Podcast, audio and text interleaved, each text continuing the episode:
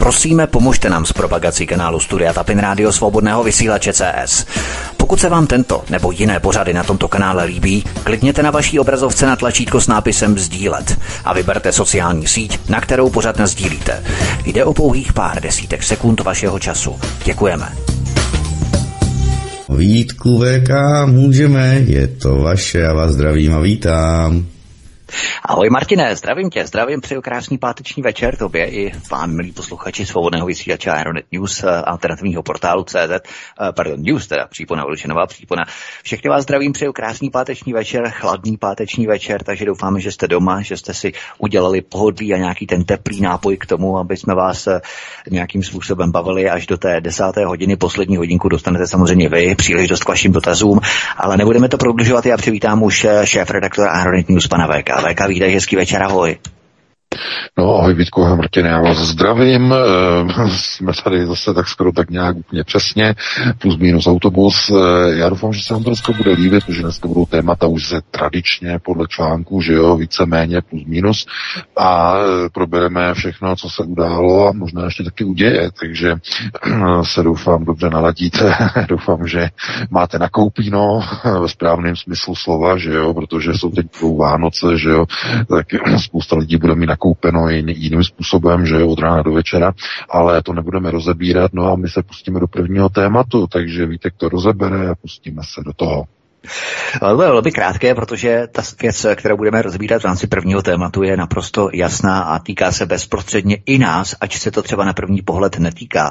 Američané mají totiž vítr kvůli dramatickému pádu slovenské vlády. O v ohrožení je existence amerických základen na Slovensku i podpora dodávkám přes Slovensko na Ukrajinu, myslím zbraní dodávkám přes Slovensko na Ukrajinu. To znamená i od nás. Myslíš, VK, že je to reálný scénář vzhledem k tomu, co se na Slovensku teď právě děje. Co je strašně důležité, co je naprosto klíčové, Jo. Tak eh, to je uh, situace, kterou já jsem de facto trochu jako předvídal, uh, predikoval, uh, co se odehraje na tom Slovensku. Uh, myslím, že jsme o tom mluvili dokonce v našem pořadu, to bylo někdy v srpnu, nebo kdy to bylo v červenci. A já jsem to rozebíral poměrně rozsáhlým způsobem. Víte, všechny loutkové vlády Eh, mají jednu společnou věc. Eh, nejsou partneři, jsou to skutečně loutky a nástroje. A každý, každý nástroj slouží jenom tehdy, je nějaký proces tímto nástrojem vykonáván. A ve chvíli, kdy ten nástroj, uh, kdy ten proces je dokončen, ty nástroje už nejsou třeba a letí zpátky do šuplíku, uh, pokud neletí vůbec někam jinam, ještě na nějaká horší místa. A přesně k tomuto došlo na Slovensku. Tohle to čeká samozřejmě i Fialoňkovou vládu. To čeká i polskou vládu. E, drtivou, drtivou většinu vlád, i tady tu, e, naší Šulcovou vládu, e, zcela jednoznačně, protože všechny ty loutkové vlády mají nějaký úkol. A vy přece nepoužíváte, když jdete si přivrtat obrázek, že jo, koupili jste si velký obraz, že jo, s Péťou, Fialou, vy se k němu modlíte, chcete si velký obraz do obýváku pověsit na zeď, No, tak abyste mohli e, Péťu pověsit, teda, pardon, chci říct obraz s Péťou pověsit, tak e, potřebujete dvě věci. Potřebujete de facto háček, že? No a nějaký nástroj, kterým vyvrtáte tu díru do té zdi.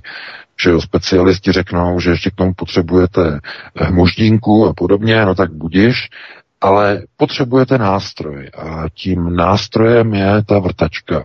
Dejme tomu, pokud se nebudete vrtat nebo ze zem, ale to už dneska nikdo nepoužívá. Takže vyvrtáte do toho panelu nebo do těch cihel zkrátka tou vrtačku. No a co s tou vrtačkou potom uděláte? Jdete s ní spát do postele? chodíte s ní na nákup, vodíte ji za ruku, pošlete ji na pěknou dovolenou. No, to je přece nesmysl. Ta e, vrtečka v tom letí někam do kouta v garáži, šup, do bedny, tam někam prostě pod stůl, pod pong, že jo, podobně a tam to prostě leží potom další dva, tři roky, než zase e, vás manželka zaúkoluje, že máte někde zase vyvrtat nějakou další prostě díru, nějakou moždínku a zase zavěsit něco jiného, třeba nějakou poličku, že? A to je jenom jako příměr. Eh, protože eh, každá vláda, která má eh, de facto loutkový charakter, tak dříve či později padne, padá, je odejita, odstraněna. Není už důvod, aby byla používána jako nástroj, protože je hotovo.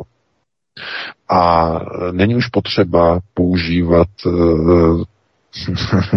jako někoho nebo něco, kdo už není vlastně mm, k dispozici potřeba.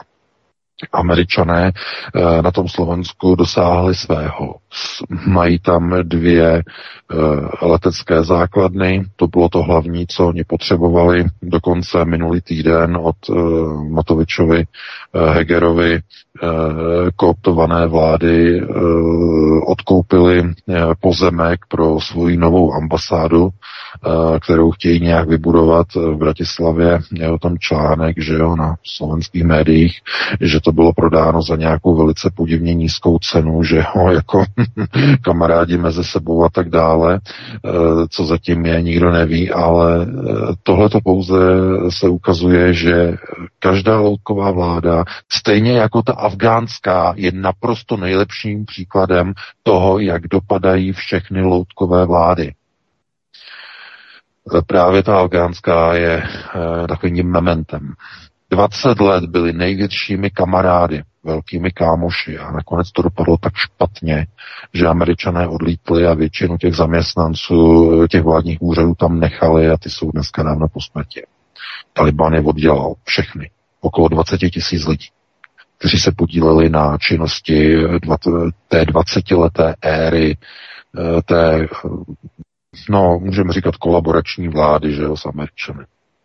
Američané se o ně vůbec nepostarali, kromě několika hlavounů, kteří byli natolik dobře s Američanama, že uh, no, byli samozřejmě namočený v distribuci drog, že jo, to znamená CIA zajišťovala z plantáží Talibanu transporty uh, opia hašiše do západní Evropy Tady se to překládalo na letišti v Ramsteinu, že jo, na základně americký eh, drogy, distribuce do celého světa. To znamená, tohle to oni potřebovali eh, de facto jako mít pokryté a proto jenom někteří z těch jejich hlavounů eh, byli, eh, dostali azyl, dostali, hm, dneska mají asi americká občanství, eh, ale všichni ti ostatní, ti bezejmení, to znamená ti, ti tisíce a tisíce lidí, kteří spolupracovali s tou Karzájího vládou, že s tou afgánskou vládou, s tou kolaborační, tak jsou dneska po smrti. A takhle dopadají všichni spolupracovníci Američanů. Úplně všechny ty holky na provázkách, že všechny ty marionety takhle dopadají. Úplně všechny. Eh, dopadl, víte, jak dopadl uh, Saddam Hussein. Uh, několik, že jo, hm, uh, let zpátky si podával ruku v Bagdádu s Břežinským a e, podával si ruku e, s Dickem Cheneym, že jo, a největší přátelé, no a nakonec ho nechali pověsit, odkráglovat, že jo. Už nebyli přátelé. takže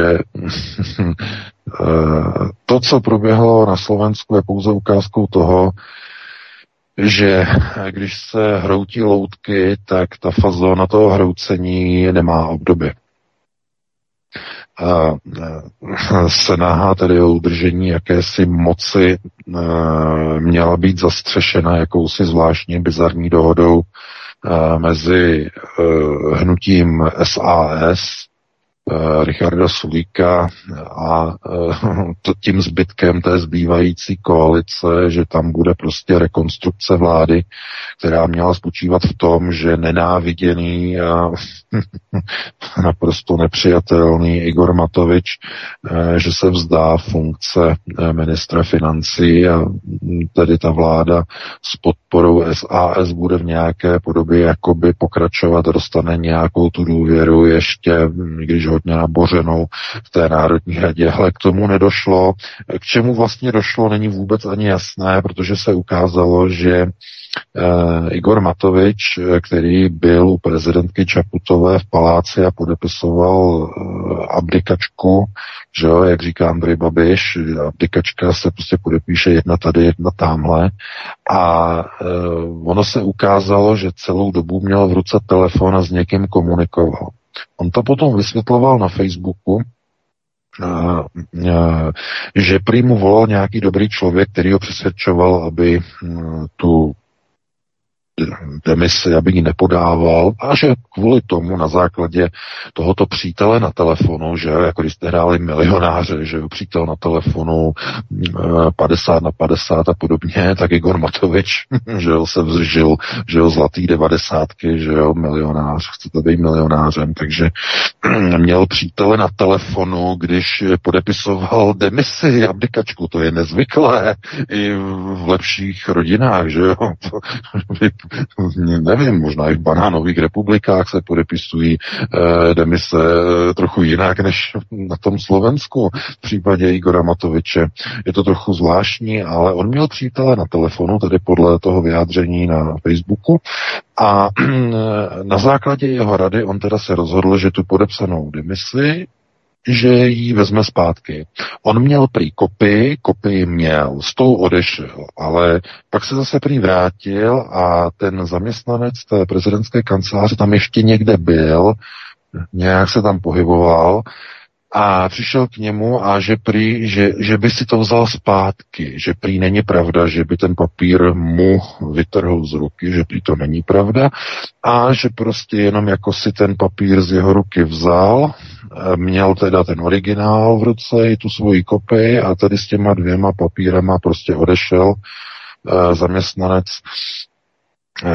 prezidentského úřadu nevěřil vlastním očím a odešel k paní prezidence Čaputové říct, že uh, Igor Matovič sice podepsal, ale uh, není to na papíru, protože si oba ty dva podepsané papíry vzal zpátky, protože byl na telefonu a nějak si to rozmyslel. Prosím vás, uh, ano, můžete věřit příteli na telefonu, ale to samozřejmě nebyl přítel. Minimálně my, co máme v redakci, ty informace dostali jsme od zdroje, tak uh, uh, ano, zřejmě to mohl být přítel, podle toho, jak se na to díváte, ale byl to informátor, který mu dával echo v přímém přenosu, jak vypadá situace v Národní radě byl v online přenosu a sledoval, jestli vláda přežije nebo nepřežije.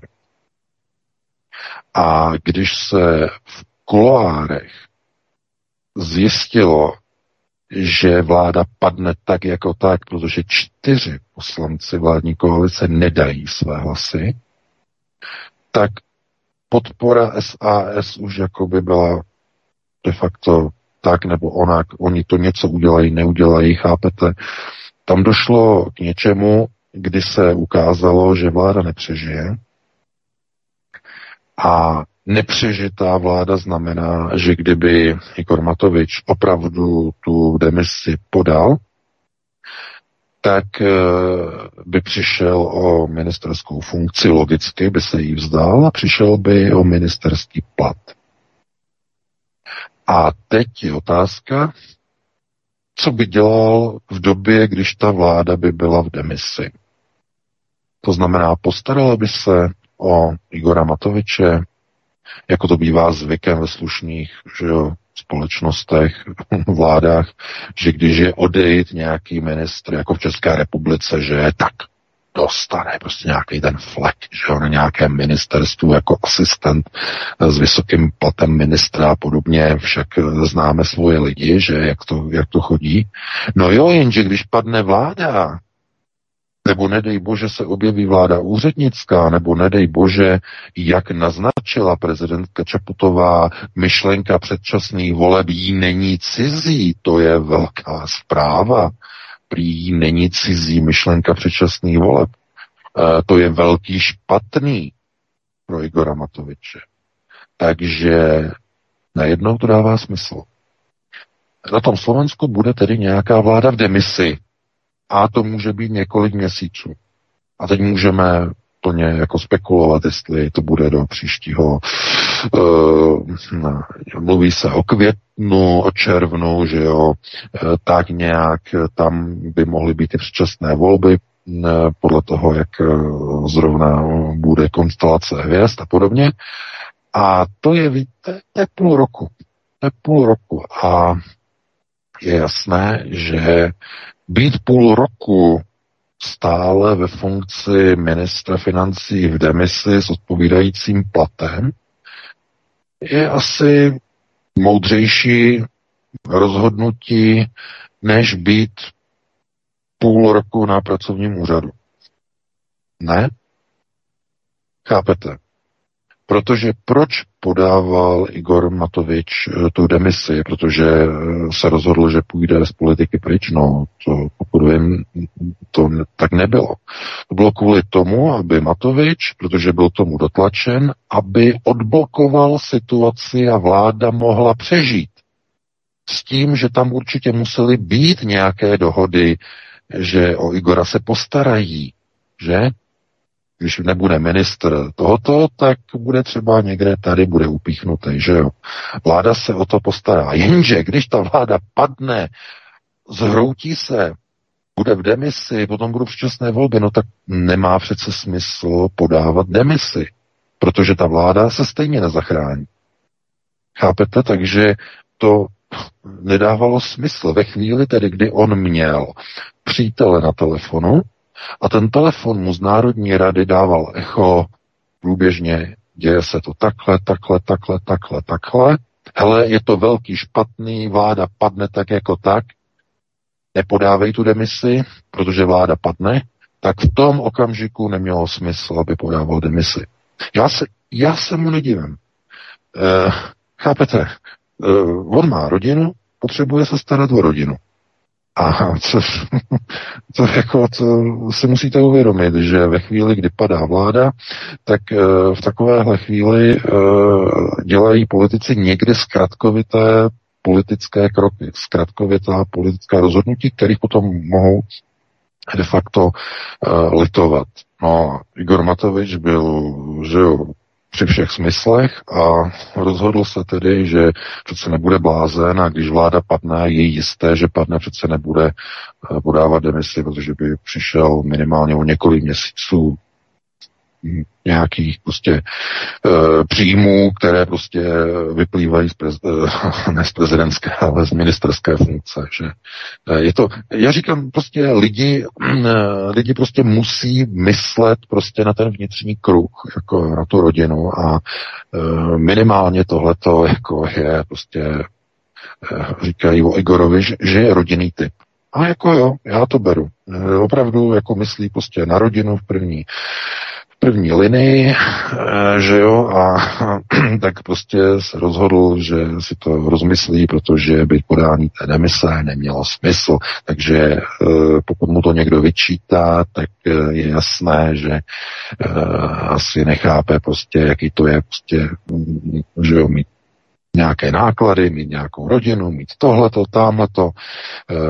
Prostě vláda, když padne, prostě tak padne úplně všechno. Takže doufám, že v tom cítíte trochu tu ironii, abyste rozuměli, jak to, jak to funguje, jak, to, jak je to myšleno.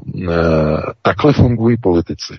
Chápete? Nakonec jsou to jenom lidé, kteří opravdu myslí na tu rodinu a to je sympatické, jim to uznejme, jim to nezávidíme, prostě to tak mají, no budiš. Každopádně v politických ohledech e, platí, že zhroucení vlády tím a tím způsobem pouze ukazuje, že e,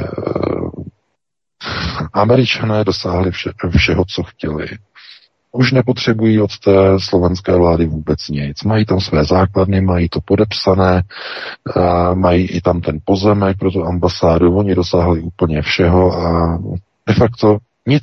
Co potřebují jiného od, eh, od Slováků američané? Nic. Už dosáhli úplně všeho. No a co se děje ve chvíli, kdy nástroj jeho používání skončí? No letí z rukou pryč, do krabice, zakopnete pod, eh, já nevím, pod stůl, bum, a už nikoho nezajímáte. Takhle dopadla Hegerova vláda. Hotovo, vymalováno, e, splnili svůj účel. E, I ten výrok um, Zuzany Čaputové, že její myšlenka předčasných voleb v této situaci není cizí, jenom potvrzuje, že Eh, to, co bylo třeba udělat, bylo vykonáno. Je hotovo a tudíž nic nebrání předčasným volbám. To je pro mnoho lidí velice překvapivé, ale já jsem předtím přece varoval, já jsem říkal, jakmile budou mít američané hotovo, eh, Hegerová vláda padne. Jsem o tom mluvil koncem léta. Takže nikoho to nemůže překvapit. Takhle to funguje totiž u všech vlád, u všech proamerických vlád. Jakmile splní svoji roli. Podívejte se třeba na onoho velkého řezníka, že? Velký řezník. E, no, měl, že UČK, šéf UČK, e, Hashim Tači, že? velký šéf e, Albánců, e, že jo, šéfoval Kosovu. On Američané od něho potřebovali jednu, jednu opravdu jako tou zásadní věc, aby tam vznikla ta eh, obrovská mamutí vojenská základna Bond Steel a ne, ona tam vznikla, že jo, ale aby tam hlavně zůstala, aby byly podepsány smlouvy. Aby Madlenka Albright, že blahé, neblahé paměti, již po smrti, od mrtvých jenom dobře, e, že jo, zprivatizovala telekom, místní telekom, telekomunikační, že jo, společnost eh, v Kosovu, to znamená američané, aby měli to svoje, co potřebovali. A ve chvíli, kdy bylo hotovo, ta šel pryč. Znovu, nástroj použit, američany dosáhli svého, tači gone. Takhle to dělají s každým politikem a ani pan profesor Petro Fialenko při jeho vzdělání to neví. On neví, jak dopadne. On to vůbec netuší. A někdo by řekl, že tak vzdělaní lidé s tolika titulama, že s profesurou, že by měli mít tuhletu inteligenci. Ne, nemají. A e, jestliže se ukazuje, že v politických procesech eh, jsou v podstatě eh, de facto jenom pasáci a máničky, eh, přičemž pasáci mají tu roli těch emisarů spoza moře a ty máničky mají de facto jenom za úkol prostě potřásat hlavama, zvedat rukama v tom parlamentu pro to, co zkrátka potřebuje ten páníček spoza toho moře. A tohle je jako dost málo na národní politiku. Bychom vůbec mohli mluvit o nějaké národní politice, nemá to s tím vůbec nic společného. Každopádně ve chvíli, kdy se stává z politiky k šeftaření a s přítelem na telefonu řešíte, jestli jo podat nebo ne nepodat jednu abdikačku u paní prezidentky, tak se z toho stává absurdní komedie která pouze odhaluje celý ten stav té politiky těch věcí. To znamená, máte-li pro národní vládu, ta pro národní vláda se nemusí bát svých občanů, že by dělala něco proti jejich vůli. Hmm, Tamatovičová, později Hegerova vláda tohleto zřejmě, ne zřejmě, s velkou jistotou o sobě říct nemůže. Jenom ty průzkumy ukazují, že preference té vlády prorazily dno. Zrovna jsem se díval tam na ten průzkum, že podporuje Hegerovu vládu 11% slovenského obyvatelstva. 11%, já si myslím, že těch 11% to je obrovské číslo, to je mamutí číslo. Mm, mi to nějak nepřipadá, že by se našlo někde nějakých 550-600 tisíc Slováků, že by podporovali tuhletu vládu, ale tak je možné všechno, že jo, nebudeme jim to brát. A já jenom de facto bych tady jenom předeslal, že kdykoliv se někde uvolní nějaké mocenské uskupení, nezůstane tam to mocenské vákuum ani na okamžik prázdné. Už se začnou formovat nové síly, nové politické procesy. Konec konců američtí novináři včera pro Bloomberg to, myslím, zanalizovali docela dobře, eh, že uvedli, že Slovensko eh, znovu míří k politické levici a znovu dojde k přimknutí Slovenska k Berlínu, tedy tady k německé, eh, že das neue Europa eh, dojde především tedy k propojení znovu na německý průmysl ve snaze tady zachránit tedy na Slovensku montovny. A bude nezbytné se znovu orientovat energeticky nějakou obklikou, zřejmě ne přímo, na to nebude odvaha ani ze strany Smeru, ani ze strany hlasu, ani nikoho jiného e, znovu na ruské energetické zdroje, ale obklikou zřejmě přes Turecko, stejně jako to dneska dělá Maďarsko, které bere e, ze zdola, že jo, plynovodem přes Turecko z Ruska přes Černé moře do Turecka, z Turecka nahoru do Bulharska, Rumunsko a do Maďarska. Různými prostě trubkami a tak podobně.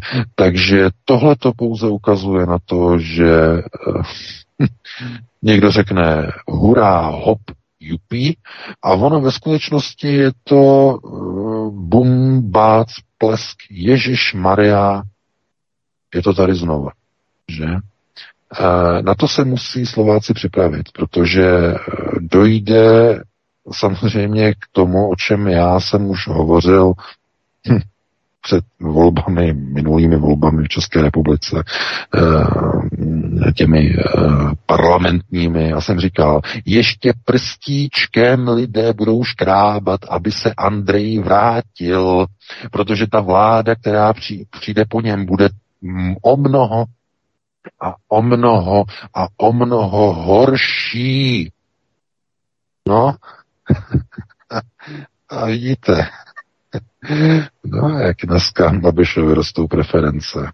No, jak co dneska říkají lidi o Fialenkově vládě, vzpomínají s láskou na Andreje Babiše. E, takže tohle to samé čeká samozřejmě Roberta Fica, mm, to znamená recyklace politiky, recyklace politiků. E, uvidíme, jestli se Robert Fico poučí. Eh, poučí se z roku 2018 eh, z toho státního převratu pouličního řízeného ze zahraničí různými sorošovskými organizacemi, jestli se poučí, jestli půjde po krku neziskovkám konečně, bylo by záhodno, a nebo hm, to nechá nějak vyšumět a nechá hm, rozvratný sektor eh, na Slovensku působit dále. Eh, musí si uvědomit, že hm, pokud politicky eh, dokáže udělat comeback, eh, stane se opravdu cílem a terčem znovu z těch samých sorošovských sil, které se ukotvily na Slovensku v roce nebo v roce od roku 2018. Na to si bude muset dát obrovský pozor. Bude muset si vybrat židly.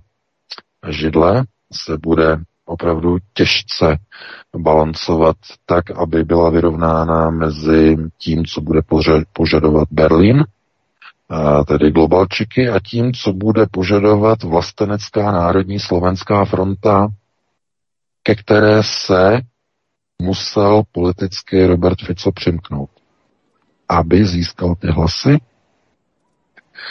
to jistě ví, víte, co tam probíhá. A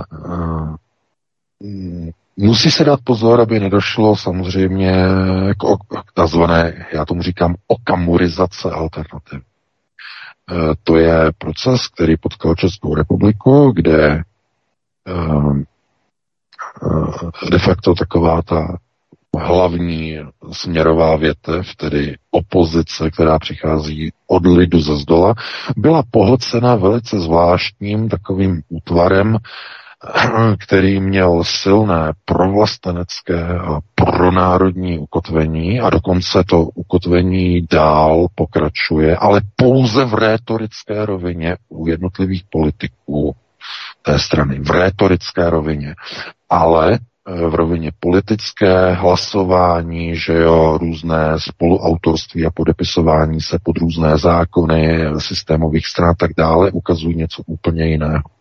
E, musím opravdu varovat Roberta Fixa, aby neriskoval tuhle tu cestu, protože hm, minimálně tedy toto je cesta mainstreamizace, to znamená návrat z alternativy směrem k nějakému mainstreamu tak, aby to ti voliči nepoznali.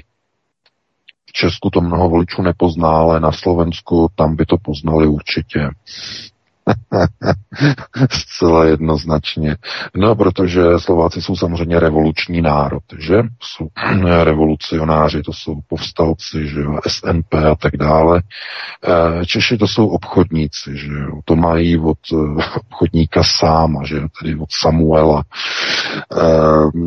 Eh, to, je, to by bylo na dlouhou diskuzi. Musíme teda především se na to dívat optimisticky tak, že zatímco na Slovensku se bude blízkat na Tatrou, tak v Česku se to dohodne u e, salcmanů e, v restauraci na stole, kde přistane třeba 50 milionů českých a někdo někomu něco někam posune a volby se nějak udělají a ono to nějak dopadne a všichni budou šťastní, kromě těch, kteří teda nic nikomu neposunuli a tak dále a tak dále. To nebudeme rozebírat.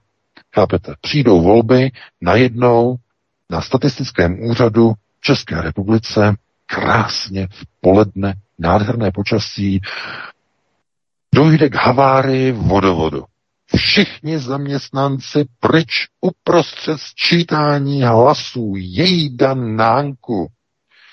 No a hm, všichni se potom vrátí a najednou zázračně TOP 09 se dostal do parlamentu. Už to nevypadalo a tak dále. Chápete? Já to nebudu rozebírat, protože viděli jsme, co proběhlo ve Spojených státech v roce 2020 u Viděli jsme, co tam proběhlo teď před několika měsíci. No, měsíci před jedním měsícem, že v listopadu v Arizoně, co tam probíhalo, jak tam přímo zaměstnanci volební komise vypisovali volební kandidátky pro demokratickou stranu přímo na kameru, přímo ručně, vyndavali z balíků prázdné volební lístky a vypisovali pro demokraty. Když tohle to může v Americe probíhat, ve vzoru demokracie v Jelenkovi vlády, jak daleko myslíte, že se musí vzít představivost, eh, abyste si jenom tak načrtli v myšlenkách, jestli náhodou to někdo nebude chtít okopírovat třeba i do českých luhů a hájů během nějakých voleb. Na to si lidé musí dávat pozor.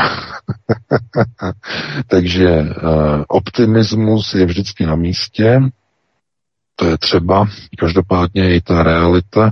No a tam, kde se nedá nic dělat, tam zbývá jenom ta ironie a sarkazmus. Takže já bych tady to první téma tedy ukončil. Vítku, dáme si nějakou krátkou přestávku, nějakou písničku, tam Martin vybere něco kratšího a potom bychom se pustili do dalších témat. Dobré, uděláme to přesně tak. Já jenom podotknu v rámci voleb, že bychom možná mohli zrušit termín volby. A myslím, že to Michal vymyslel, někdo to vymyslel, někdo jsem to viděl. A zavést termín rotace kádrů. Protože přesně o tom volby jsou. Volby v podstatě nejsou o tom, že někoho si zvolíme, někoho autentického v rámci alternativy, nějakého fejkového vlastence typu Bašta, který volí pro vstup Švédska a Finska do NATO a tak dále. To je ten vrchol vlastenectví, ale v podstatě je to rotace kádrů. Nejsou to vůbec žádné volby, takže možná bychom mohli zrušit termín volby a zavést nový termín rotace kádrů, protože přesně to je ta ilustrace toho, co ve skutečnosti volby jsou a co představují. Takže Martine, zahrajeme si písničku a potom budeme pokračovat dál. Dobře, dobře, nachystáno. Tak tam něco dáme. Prosíme, pomožte nám s propagací kanálu Studia Tapin Rádio Svobodného vysílače CS. Pokud se vám tento nebo jiné pořady na tomto kanále líbí, klikněte na vaší obrazovce na tlačítko s nápisem Sdílet a vyberte sociální síť, na kterou pořad sdílíte. Jde o pouhých pár desítek sekund vašeho času. Děkujeme. No tak. Proteus a bude nás slyšet.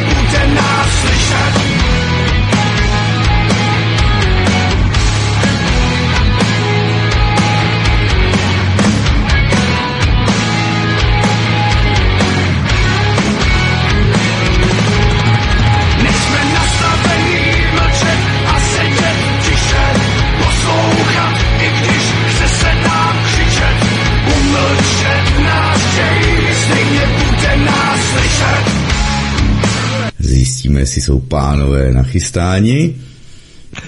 Ano, jsem tady, Martine. Výborně. No, ano, ano, ano. Dobře, dobře. Hele, máme to přenastavený, slyšeli jste? ty písnič, tu písničku a teď tady to? Slyšeli úplně v pořádku, jo, všechno funguje, super, skvělý, takže je to vaše. Zákaz chovu slepic pod širým nebem v Česku je pouze začátek. Evropská směrnice RED 2 zřejmě míří k omezení či dokonce zákazu topení dřevem a štěpkou. Takže nejen krávy a prasata bude zakázané chovat, ale už dokonce i vlastní slepice. To je vážně horší než za protektorátu. Čili nesmět chovat zvířata pro vlastní zdroje, nesmět topit z vlastních zdrojů, vedle toho nejsou dostupná antibiotika a léky pro děti v českých lékárnách. To je VK ta zářná budoucnost, která nám tento systém, svínský systém nabízí a e, chystá. No, samozřejmě, tak e, všechno v podstatě to nedává prostě vůbec ani smysl. Já o tom psal článek, prostě chápete, v Chebu mají zavřený slepice, protože tam by náhodou mohl někde prostě lítat moribundus a pár kilometrů za hranicema, jo, tady v Německu, když jedete, tak prostě tam půl kilometru za hranicema pochodují slepice, tam, jak je ta obec, tak tam eh, pochodují slepice podél silnice úplně normálně. A jestliže H5N1 virus se přenáší teda vzduchem ptákama, že jo, ty ptáci létají a prostě z těch výkalů, že jo, e, to padá prostě na zem a tam to prostě někde někdo se zobne, prostě nějaká, nějaká prostě slepice tohleto, tak jako tím způsobem se to přenáší, to přece nedává smysl těm ptákům nikdo nezabrání předlítnout čáru. Ne? Co to je za nesmysl, co to se vymysleli v tom Česku? Vy tam máte pořád nějaký takový prostě mameluky, kteří prostě něco vymýšlí, prostě nějaký prostě, nějaký bejkoviny. Pokud skutečně je v České republice H5N1, tak se musí zavřít slepice v celé Evropské unii na celém kontinentu. Aby to mělo smysl. Aha.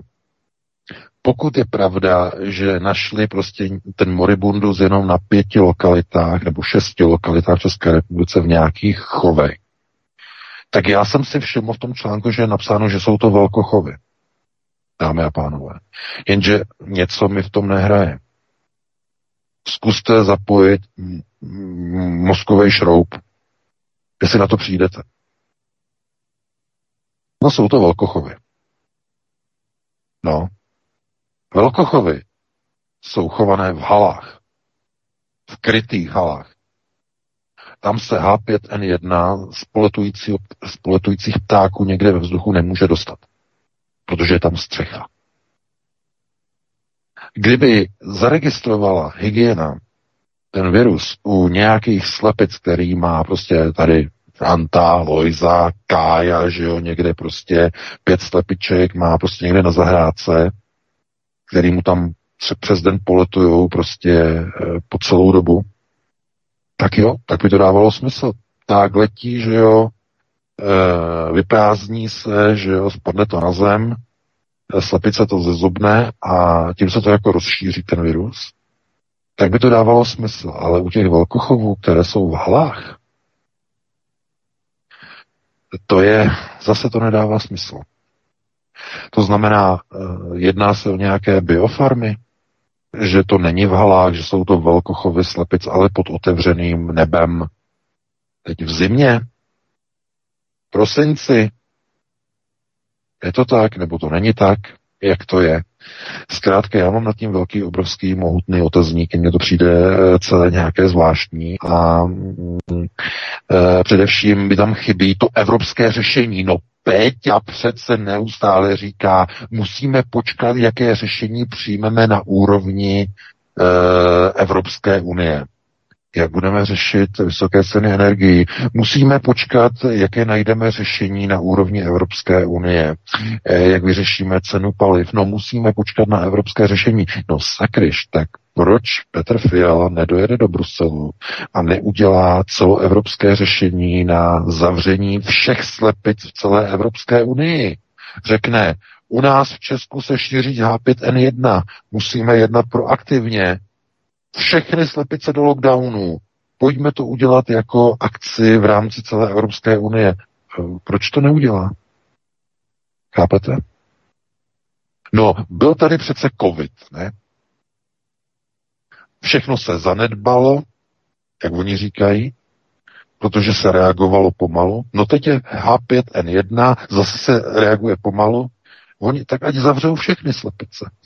Celé Evropské unie.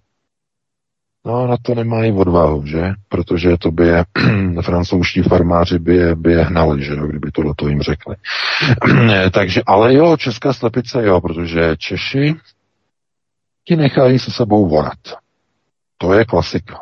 Věděl to samozřejmě, eh, věděl to eh, Goebbels, že na eh, že jo, Češi prostě mají ohnutá záda, ale šlapou, podobné výroky. Ano, samozřejmě, protože tohle je, to je naturel národa. Zavřít a šlapat. Zavřít a šlapat. Že? Jako za protektorátu.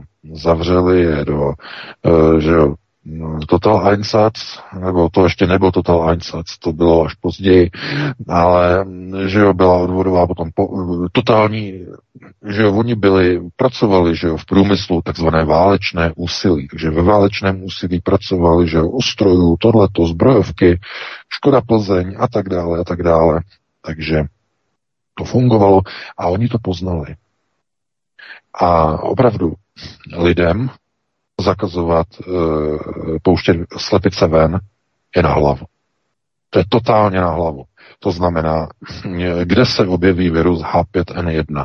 No dobře, tak když se někde objeví eh, a padá to ze vzduchu, to znamená z těch ptáků to padá, tak eh, to přece se nevyřeší tím, že se zavřou všechny slepice v České republice, protože ty ptáci přeletí Českou republiku, podívají se dolů, řeknou Ježíš Maria, pryč odtaď.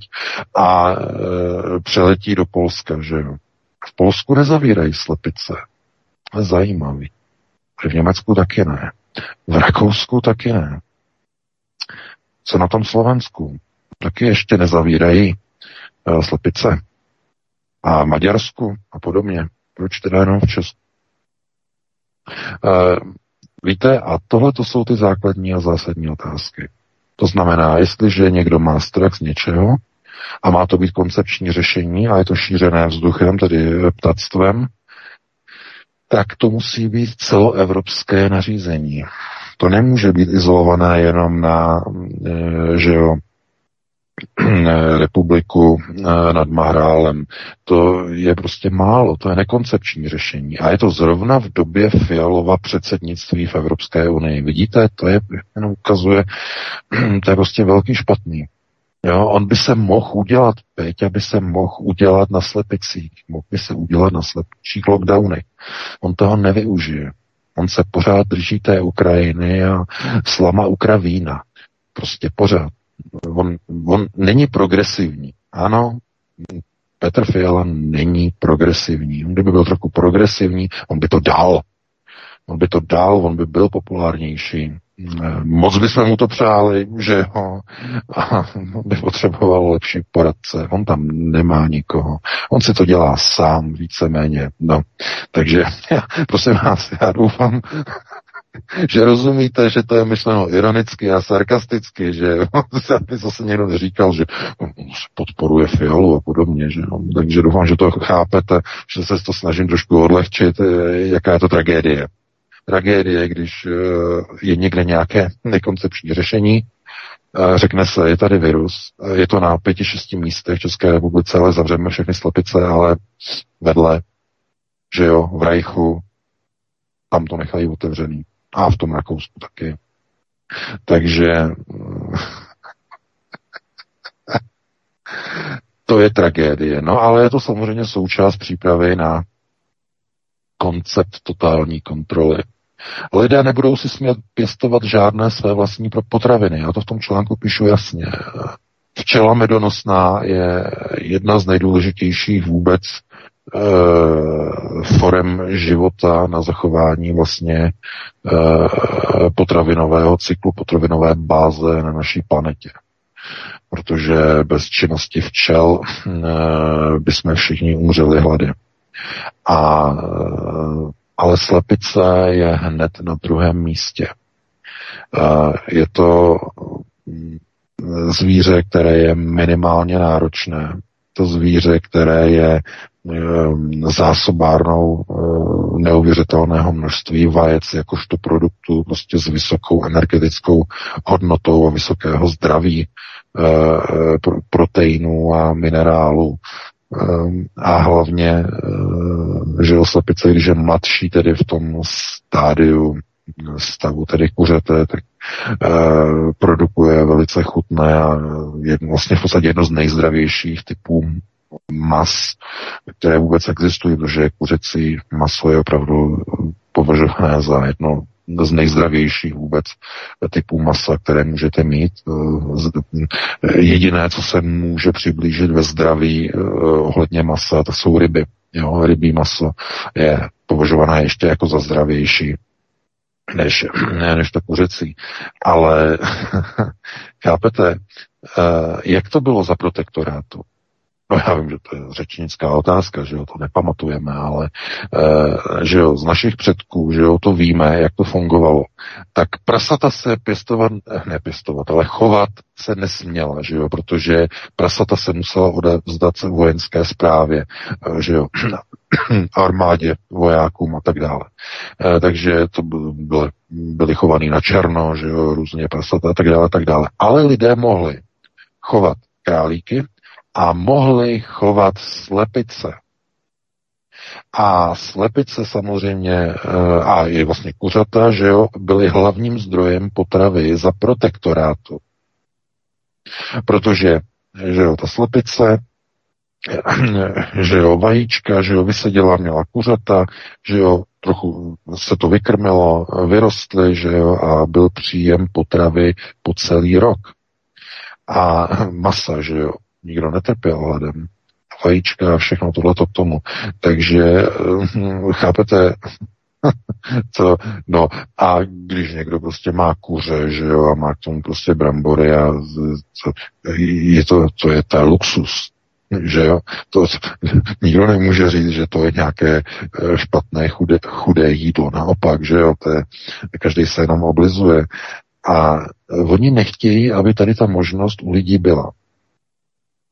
Oni chtějí, aby lidé jedli broukem, aby jedli hmyz, který je rozemletý, různě upravovaný, syntetizovaný a tak dále, a červy, samozřejmě.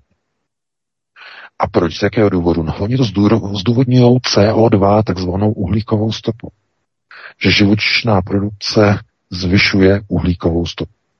Takže opravdu eh, všechny ty záminky, jak eh, lidem prostě stížit pěstování prostě vlastních potravin na polích, jako ve Spojených státech, kde města pod různýma záminkama lidem zakazují pěstovat si na políčkách vedle domů vlastní potraviny.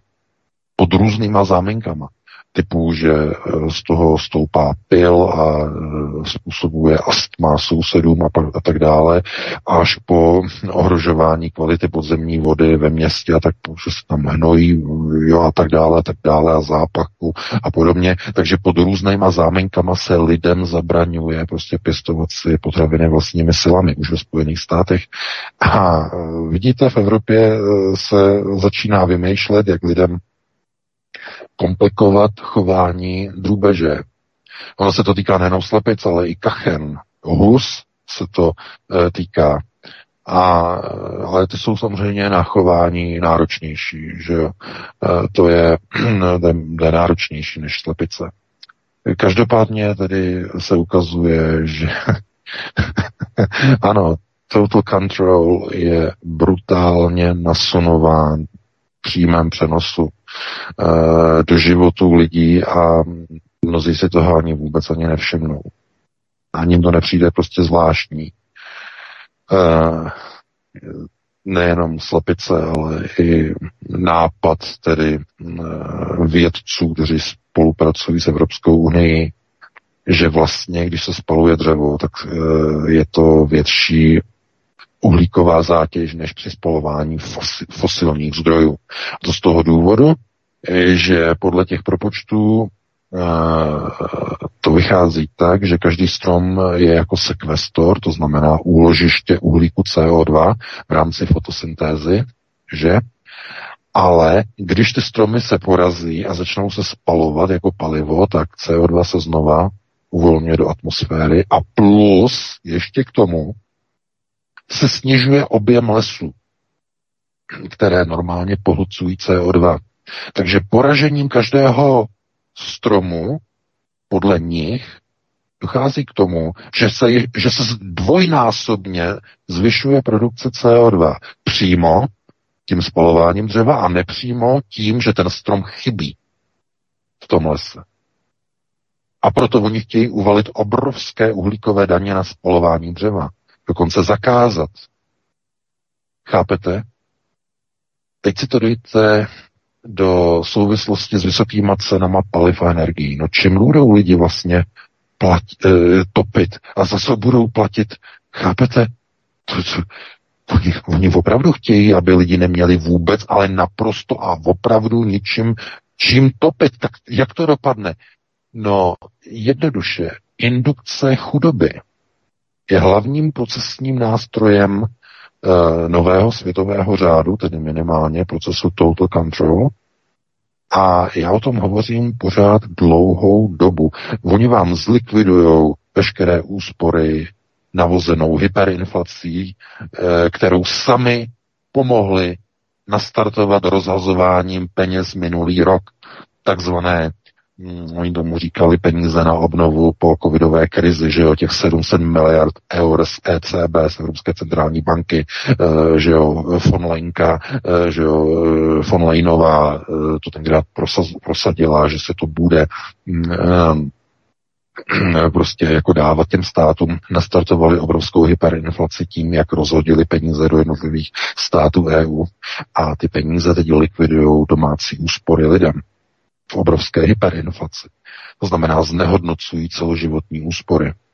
A Eh, to znamená, lidé schudnou, za co budou platit vysoké energie a když se lidi přesunou k lacinému topení dřevem, tak ho zakážou, protože prý generuje CO2.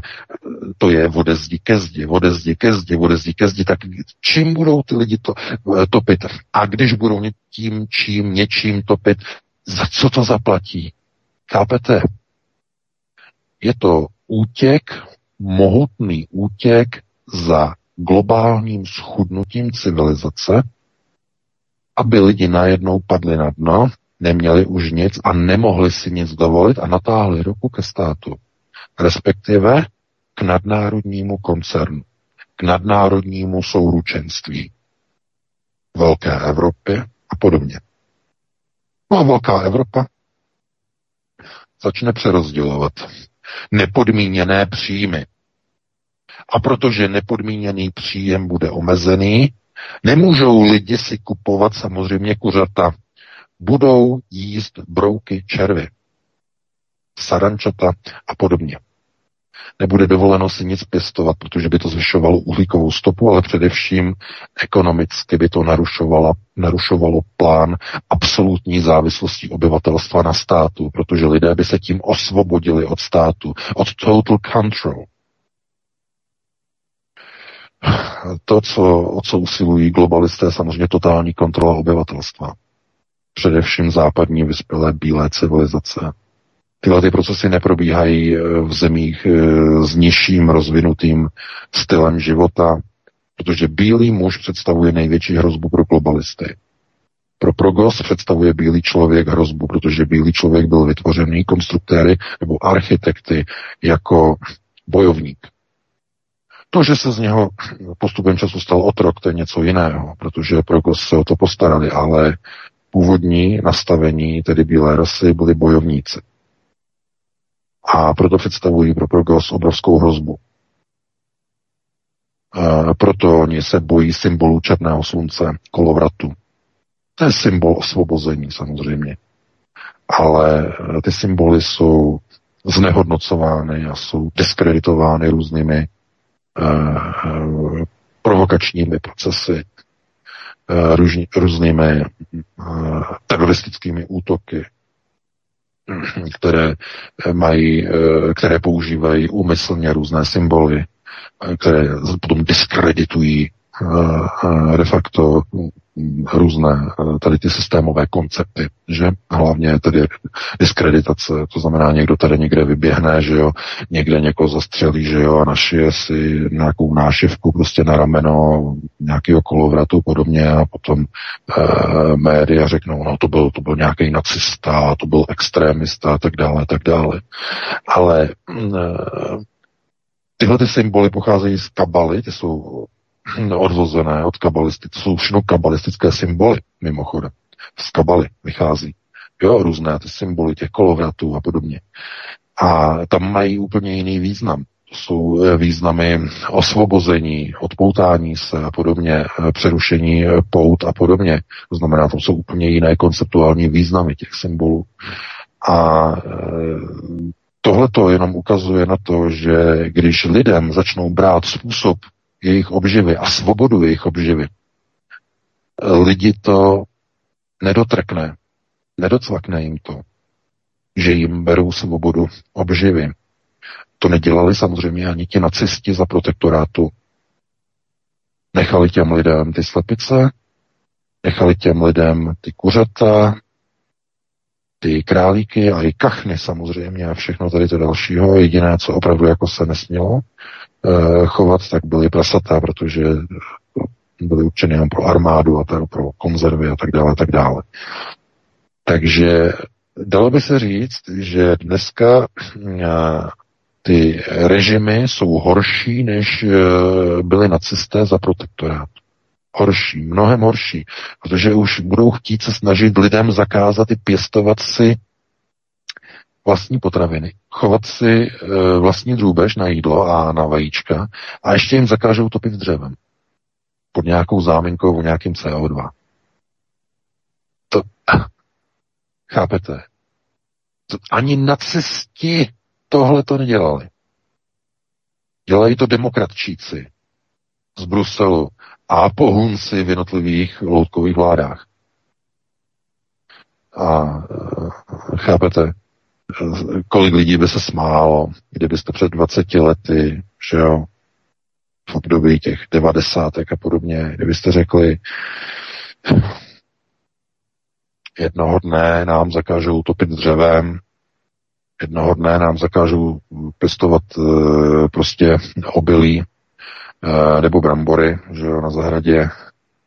Jednoho dne nám zakážou chovat slepice na vajíčka, protože nějaký moribundus. Jednoho dne nám budou chtít e, říkat, že všechno je to neekologické a že máme jíst sarančata, brouky a červy. Kdybyste tohleto řekli v polovině nebo koncem 90. let někomu takhle veřejně, tak eh, zavolá do Bohnic, aby si vás odvezli, protože jste se zblázni.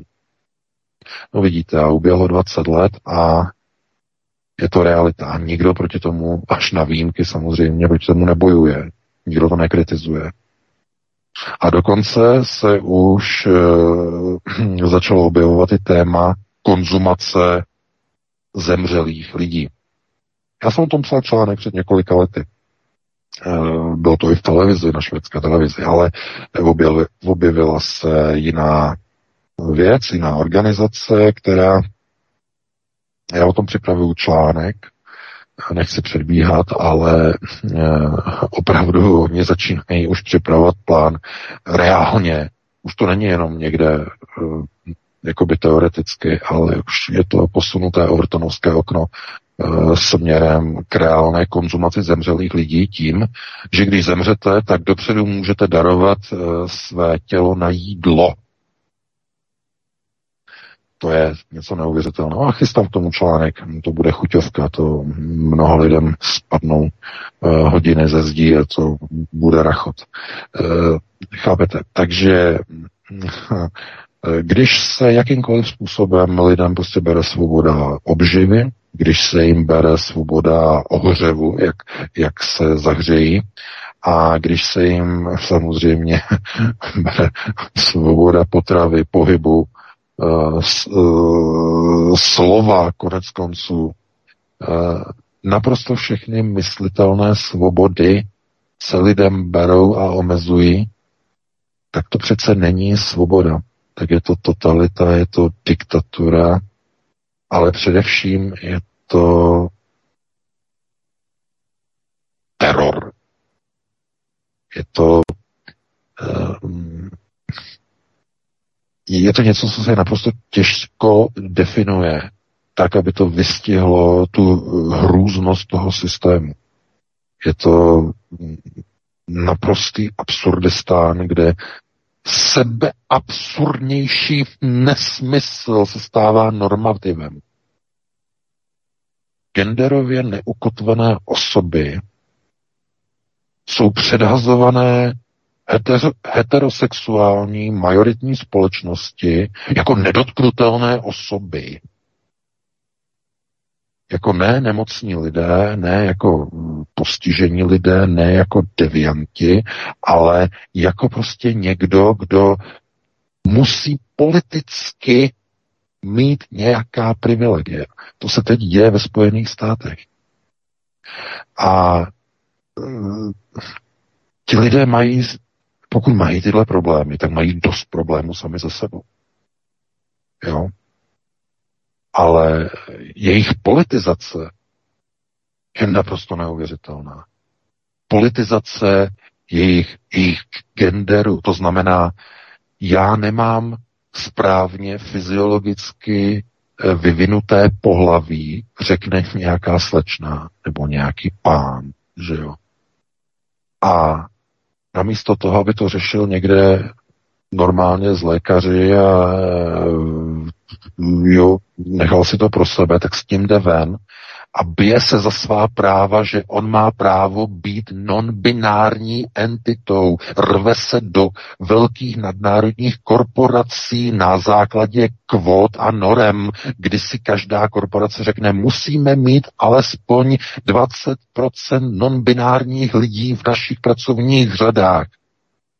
Kvóty na lidi, kteří mají problémy s vývojem vlastního genderu. Pro boha, kdo to, kdo to vymyslel? Já vám řeknu, kdo to vymyslel. Globalista.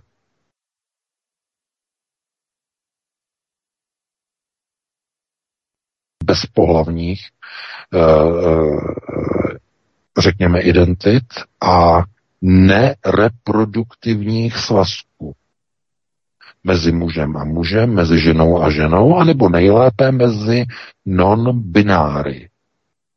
U nich je to naprosto dokonalé. Z pohledu globalistů. To znamená útěk za snížením populace na této planetě. Útěk, doslova úprk, všemi možnými prostředky. Uvědomte si, že mm, já jsem o tom hovořil několikrát, to nemáme čas, ale víte, co to je eugenické záření. Prostor mění genom člověka po dlouhodobém vystavení tohoto působení. To je eugenické záření. Když společnost bude vystavena nonbinárním entitám ve školkách, ve školách, od útlého dětství, tak ten genom ostatních do té doby zdravých lidí se začne také měnit. To je funkce eugeniky, která je dneska e, zakázaná, nebo je spíš zdiskreditovaná po druhé světové válce, ale eugenické záření má přesně tenhle ten důsledek. To znamená, když zdeformujete část společnosti a necháte jí v prostoru s ostatními, s, deformu, s, s normálními strukturami, tak ta deformace se překopíruje na do té doby zdravou populaci. Je to úplně stejné jako s plísní. Máte-li plíseň, máte misku. Máte-li plíseň uprostřed například pomeranče a okolo máte spoustu a spoustu normálních e, čerstvých pomerančů a čekáte nějakou dobu, za týden ta plíseň se rozleze úplně na všechny pomeranče, a to i když jsou od sebe vzdáleny a i když se sebe nedotýkají. Protože ta plíseň se přenáší spórama, se přenáší že jo, vzduchem a tak dále. To znamená, eh, šíření plísně je nejlepším s připodobněním nebo, nebo napodobováním toho, jak funguje eugenické záření. To znamená vliv prostoru na změnu genomu. A proto oni dělají tyhle věci dávají do seriálu non-binární entity, Netflix je tím úplně e, prosetej, e, úplně všem to rvou do hlav a snaží se dělat kvóty do velkých firm, že tam musí být 20-30% non-binárních entit, aby působily na ty ostatní lidi roky, dlouhé roky, roky a roky a roky, hlavně do škol, do školek, non-binární entity. Proto chtějí v Americe, aby děti si přešívaly pohlaví už v 11-12 letech. To znamená, globalisté opravdu ovládají tyhle ty struktury eh, takzvaného to jsou samozřejmě jenom okultní procesy. Mimochodem, non, Mm, eugenické záření patří mezi okultní procesy, protože no, není, není to otevřené, eh, otevřená záležitost. Eh, tak tohleto eh, oni používají. Můžete přerušit jenom na chviličku. No, no. Eh, totiž v Kanadě je i módou, a to je další, kromě tedy nebinárních entit, tak je tam módou pro teenagery kupovat si různé typy oblečků v podobě zvířat. Ať ještěři, kočky, myši, prostě jakýkoliv zvířata. Oni si kupují ty oblečky, chodí s tím do školy. Jsou školy, které to zakazují, ale jich pořád méně a méně. Většina škol to povoluje. A oni prostě chodí s těmi různými oblečky v podobě nějakých zvířat, nějaké prostě, jo, jak si v podstatě přidělávají na hlavu anebo na záda, jo, různé doplňky, aby vypadaly jako to konkrétní zvíře, tak je to úplně, teď se to rozmáhá, je to hrozná móda. Několik několik právě lidí, co žije v Kanadě, jako Čechů, mi to říkalo, že tam se jako rozmáhá, to je prostě něco neuvěřitelného. To je něco jako ty drag queen a drag king a tyhle no, ty věci. To znamená... Další eh, deviace, další deviace v podstatě. Tohleto eh, převlíkání identit a podobně, jsou to ty změny těch charakterových archetypů, které jsou přímo definovány de facto tím eugenickým zářením ve společnosti. Když ta společnost degeneruje, Eh, tak je to de facto už eh, velmi pokročilá fáze působení destruktivního eugenického záření ve společnosti. Když někde začne se objevovat příliš mnoho lidí, kteří jsou nějakým způsobem deviantně postiženi, ať genderově, mentálně, e, svým chováním, sociopaticky, nebo dokonce psychopaticky, e, tak je to vždycky vlivem eugenického záření, nějak, které má Eh, nějaký původ, to znamená nějaký negativní původ a tento, toto záření působí na veškerou populaci, na veškeré obyvatelstvo. A když na lidi působí z médií, z tisku, ze školy, eh, z okolí eh, neustále deviantní procesy, tak ty deviantní procesy den za dnem, týden za týdnem, měsíc za měsícem, rok za rokem, dekáda za dekádou začínají přepisovat samotný genom té populace. Narodí se nové dítě, má přepsaný genom a vy nevíte, kde se to vzalo. Dítě je jiné, dítě má problém s genderem, eh, dítě je pohlavně neukotvené, je nějaké zvláštní a rodiče neví, kde se to vzalo. Ale oni neví, že už třeba 20 let bydlí ve společnosti a v populaci, eh, kde jsou drag queens, kde jsou uh, non-binárně ukotvené entity, uh, že žijou uprostřed pracovních kolektivů, chodí do firm, kde 20-30% lidí je non-binárně ukotveno a chodí v růžových oblečkách a podob, oblečcích a podobně. To znamená, oni si neuvědomí, kde se to bere, ale důsledek eugenického záření na změnu lidského genomu. To je jedna vůbec z nejnebezpečnějších věcí, proti, protože proti tomu eugenickému záření se nedá nijak bránit. Nemůžete si vzít na sebe pláštěnku, ani e, kombinézu. E, nic vás z toho neochrání, protože to působení toho prostoru mění váš genom. To je jedna z nejděsiv, vůbec z nejděsivějších věcí e, biologie člověka. Takže, e, no, takhle bych to teda ukončil. To bylo kolikáté téma, Vítku? Druhé nebo třetí? To bylo druhé téma, třetí nestihneme, máme 57 zhruba. Tak, no, a třetí téma mělo být jaký? Mělo být jaký? Třetí mělo být Německo v rámci toho německého investičního kolosu Netflix. A jasně, no to už zvládneme, to už nestihneme. Dobře, takže bychom si dali teď přestávku nějakých 7-8 minut, nějaký dvě písničky, trošku delší a potom bychom se pustili do telefonických dotazů. Fajn, určitě. Martin protradí telefonní číslo, potom až zahrajeme písničky a budeme pokračovat dál. Hezký večer. Tak, tak, samozřejmě můžete nachystat 775, 829, 812 a už jsem koukal, že na stránkách to je, takže to tam funguje. Nuž a chtěl VK 7-8 minut, tak se na to vrhneme. Prosíme, pomožte nám s propagací kanálu Studia Tapin Rádio Svobodného vysílače CS. Pokud se vám tento nebo jiné pořady na tomto kanále líbí, klikněte na vaší obrazovce na tlačítko s nápisem Sdílet a vyberte sociální síť, na kterou pořád sdílíte. Jde o pouhých pár desítek sekund vašeho času. Děkujeme.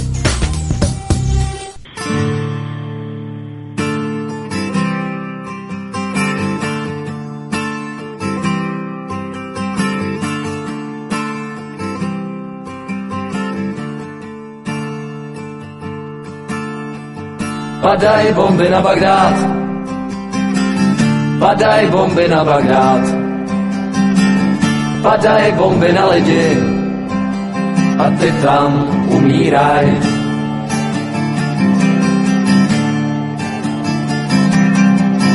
Americký blbečci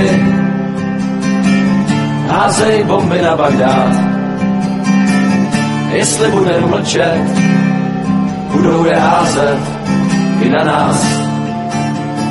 I na nás, házet i na nás, naše zem je kulatá, stará a děravá.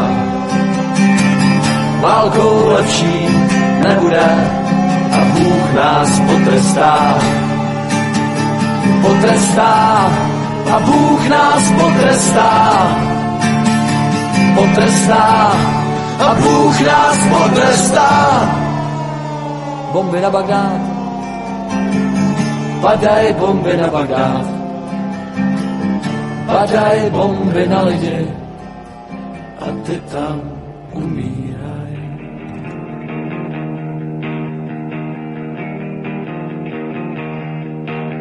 Vojna v priamom prenose idú správy, show na CNN už naberá grády, zajtra padnú bomby na Bagdád, sľubuje reportér. V záujme demokracie sa vraždí, život za ropu vraj vymení každý, do očí klamú jedni aj druhý, kto je ten pravý. Mŕtvi vojakov odvážajú domov, nešťastné matky nad radmi hrobov a koľko miliárd zarobí víťaz, čo ťažko niečo nahradí. Vyhlásenia do zvedavých kamier, týchto pseudobojovníkov zámier a zvyšok času sa predá na reklamu, tak aký je problém?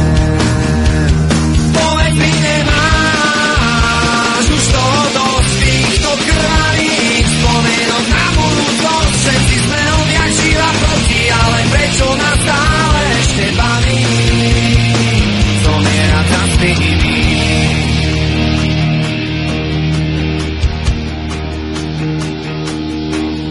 Svetý bojovník za džihad Stal sa boja, išiel rabovať Nemocnicu po vlastnej štvrti Kričí, že umiera do kamery Kde stratil nádej, v ktorú veril stratil ten, ktorý mu velil. Asi niekde v tichu, v teple ten svoj život dožije. Opona zďaleka ešte nepadá.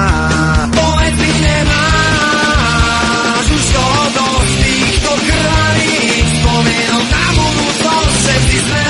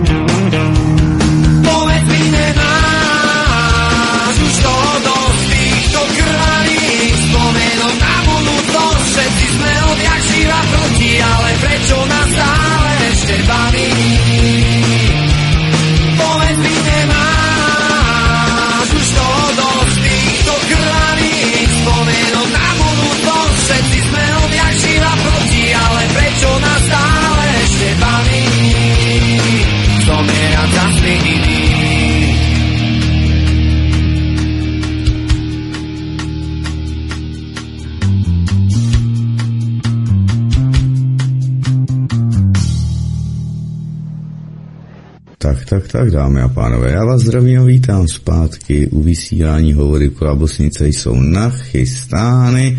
Vy zjistíme, že jestli naši hosté víte KVK, jestli jsou též nachystáni a můžeme pak připojit už první volající, takže jak jste na tom, pánové? Ano, já jsem tady, Martine. A, ano, ano. Výborně. Takže já hned položím, nepoložím, přijmu první hovor a může volající položit dotaz. Hezký večer, svobodný vysílač. Dobrý večer, Jirka Hostivás. Chtěl jsem se zeptat pánů ve studiu, eh, jak vidějí situaci v současné době ohledně Srbska a Albánie, když se nám ve své podstatě SVOčko pomalu blíží ke zdárnému konci, jestli pak na ně vlítnou nebo nevlítnou. Děkuji a budu vás poslouchat. Dobře, děkujeme. No, já děkuji za dotaz. No, situace v Kosovu samozřejmě je napjatá. Zase vlastně zatím stojí znova eh, americké struktury, které de facto eh, chtějí využít eh, znovu destabilizace v Evropě, protože všechno je to namířeno samozřejmě proti Evropské unii. To je naprosto zjevné. Ukrajina proti Evropské unii rozbít. Na Ukrajině se to nedaří tak, jak by se to mělo dařit, tak chtějí rozbít přímo na Balkánu, přímo Eh, znovu otevřít kosovský eh, konflikt, znovu, aby byla válka přímo v srdci Evropy. Eh, je to všechno oslabování řídících struktur Berlína na Evropskou unii, prosto zjevné. Je to až, až absurdní se mm, na to prostě dívat. A nedá se tomu zabránit. To je asi jako to nejhorší, protože mají zakázáno, oni se bojí, američané destruují Evropu, a de facto musí přijít de facto jako někdo úplně, kdo by Američany vyhnal z Evropy. Doslova, když to tak řeknu, někdo, kdo by vyhnal americké neokony, abychom byli přesnější, vyhnal prostě z Evropy a to by musel být nějaký nový Stalin. A to si nedovedu představit. To, eh, nikdo takový, nikdo takový kádr není. Eh, proto jediná možnost, eh, konec konců o to usilují globalčiky, eh, jak to udělat jinak, bez vyhnání, je destrukce Spojených států zevnitř. A to se daří. To se daří, nejde to třeba tak rychle, jak by se zdálo, ale destrukce Spojených států hm, pokračuje obrovskými skoky. Hm, je nalomený petrodolar. Víte, že Saudská Arábie začíná si padat do, náruč, do náruče s Čínou, a přestává de facto být v přátelském nastavení se Spojenými státy. Spojené státy se snaží petrodolar zachránit tím, že připoutají Evropu k nákupu petrodolarových, petrodolarových energií eh, na místo těch ruských. to je ta forma té záchrany petrodolaru, to znamená donutit Evropu, aby přestala nakupovat uh, ruské energetické zdroje a začala nakupovat ty petrodolar, petrodolarové americké a tím, aby dolar byl udržený, uh, aby se udržel nad hladinou, což se daří, což se daří v této chvíli, protože dolar je teď uh, na vyšší úrovni než euro, jo, ten posiluje díky tomuto, což je logické. To je typický projev Eh, prosím vás, eh, eh, růst, deflační projevy dolaru, typicky, to je typický projev petrodolaru. Tam, kde se nakupují petrodolarové energie, ať už je to ropa, plyn nebo cokoliv jiného a nakupuje se za dolar od daných subjektů, lépe řečeno za petrodolar, protože ten subjekt řekne, my vám tu, tu energii prodáme, ale pouze za jednu měnu, a tou pouze jednou měnou je dolar. V tom okamžiku z dolaru se stává petrodolar, když je to jenom jedna jediná exkluzivní solitérní, solitérní měna, ten prodejce nepřijímá žádnou jinou měnu, jenom dolar, tak v tom případě je to petrodolar v tom okamžiku. A to pomáhá e, samozřejmě držet na uzdě americký státní deficit, protože díky tomu, že je zájem o dolar, tak e, americké státní dluhopisy mají vysoký kurz a daří se financovat americký státní deficit, protože zájem americké dluhopisy, protože jsou podloženy e, silným dolarem. Ve chvíli, když by e, došlo k roztrhání svazku s Saudskou Arábií a Evropská unie by pokračovala ve svém šíleném tažení za bez fosilní Evropu, znamená bez petrodolarovou Evropu, tak by americký petrodolar byl v koncích a s ním americká ekonomika, státní rozpočet, eh, obrovský nárůst státního deficitu a pád americké ekonomiky. Takže z tohoto důvodu eh, byla vytvořena krize v Evropě. Američané se postarali o to, aby Rusko bylo donuceno k vtrnutí na Ukrajinu. Následně, aby Evropa byla tímto krokem donucena přetrhat veškeré energetické svazky s Ruskem a američané tak mohli si připoutat Evropu k petrodolarovému sosáku. Doslova takto. Tím došlo k posílení dolaru nad eurem, zatímco Evrop, evropské euro klesá, americký dolar roste. Takhle je to udělané. Kdokoliv z politiků to řekne nahlas, že ukrajinská krize vyhovu, vyhovuje a zachraňuje americký petrodolar, tak eh, takový člověk je, je označený za, za osobu, která vyzradila státní tajemství Spojených států. to je zakázané, to se nesmí říkat nahlas. Uh, proto Scholz šoupe nohama, že jo, a drží hubu a krok a proto to takhle dělají všichni nebo většina politiků v Evropě. No, uh, takže takhle bych na to reagoval. No a co se týče uh, toho úspěšného SVO na Ukrajině, No, tam ještě není hotovo, tam ještě se chystá, já jsem o tom psal teď poslední článek, eh, velká zimní operace, eh, náčelník generálního štábu ukrajinské armády Valery Zalužny eh, včera v rozhovoru pro časopis The Economist potvrdil tu naši informaci, naší redakce. I on potvrdil, že se chystá zimní ofenzíva Rusů a tažení ruské armády na Kiev znovu. V Bělorusku se cvičí údajně podle jeho informací 200 tisíc vojáků určených pro tuto ofenzívu na Kiev, eh, tedy z Běloruska, ze severu. A eh, Zalužný odhaduje, že ta ofenzíva asi bude spuštěna někde v prostoru února až března, tam někde v tom prostoru té zimy. Takže to je na odpověď pánovi, no a pustíme se do dalšího volajícího. Dobře, dobře, připojuji do vysílání. Svobodný vysílač, hezký večer. Můžete položit dotaz. Dobrý večer. Chtěl bych se pana Vejka zeptat na atentát na Heidricha. Proč byl proveden pod záštitou britské vlády, zda platí oficiální verze, nebo má pan VK nějaké zákulisní informace, které nevíme. Budu poslouchat. Pěkný Dobře, večer. děkujeme, hezký večer. No, já děkuji za dotaz. Uh, Reinhard Heydrich byl v úzkém okultním kruhu uh, Heinricha Himmlera.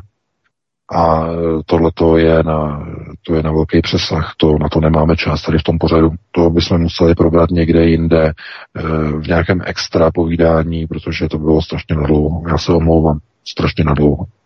Jo, takže mm, takhle bych na to reagoval. Já se omlouvám, ale opravdu na to nemáme čas. To by bylo třeba celý rozvinout uh, historii, um, pardon, historii Heidricha, uh, jak přišel vlastně ke své moci na cestě, když stoupal skrze špičky NSDAP, s kým se setkal, kde si dával různá dostaveníčka z předáky NSDAP a podobně. To se nedá tady odříkat eh, během několika minut. To by bylo dokonce na celou knížku. Jo, mimochodem. Takže eh, já se omlouvám, ale to je na nějaký jiný pořád, nebo někdy si dáme někde nějaký nějaký moment, eh, kdy tomu třeba věnujeme celou hodinu nebo hodinu a půl. Jo? To je příliš rozsáhlé téma. Takže takhle bych to uzavřel a pustíme se do dalšího dotazu, nějakého jednoduššího, pokud, je. Dobře, dobře, zkusím, jestli má volající teda jednodušší dotaz, může ho položit, vítám a hezký večer. Dobrý večer, slyšíme se? Ano, ano.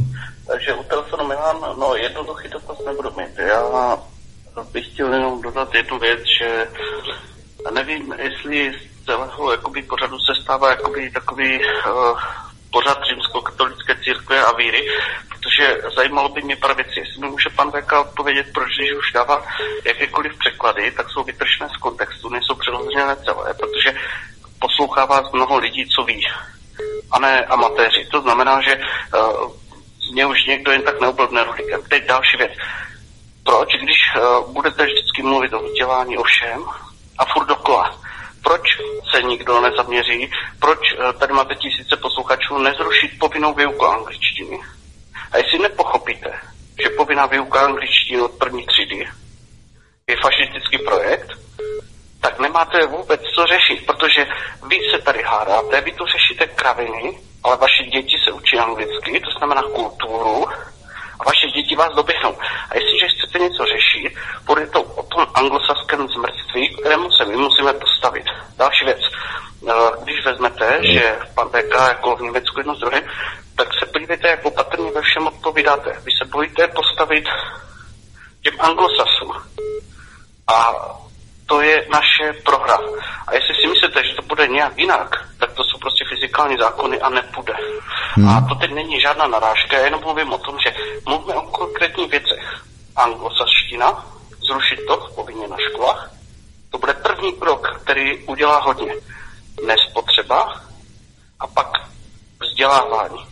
Já to volám furt dokola, ale vidím, že to je jak kdyby padala jenom voda na kámen. Já vím, že tu teď cepujete, zamyslete se nad tím všichni a já tvrdím, že to je podstata. Dobrá. Dobře, dobře. Protože na internetu všude. Dobrá, myslím, že je to jasné. Vám děkujeme za, vám děkujeme za vaše postřehy. Myslím, že je to jasné. Martine, prosím, hmm. má na no, asi evidentně neví, kdy přestat.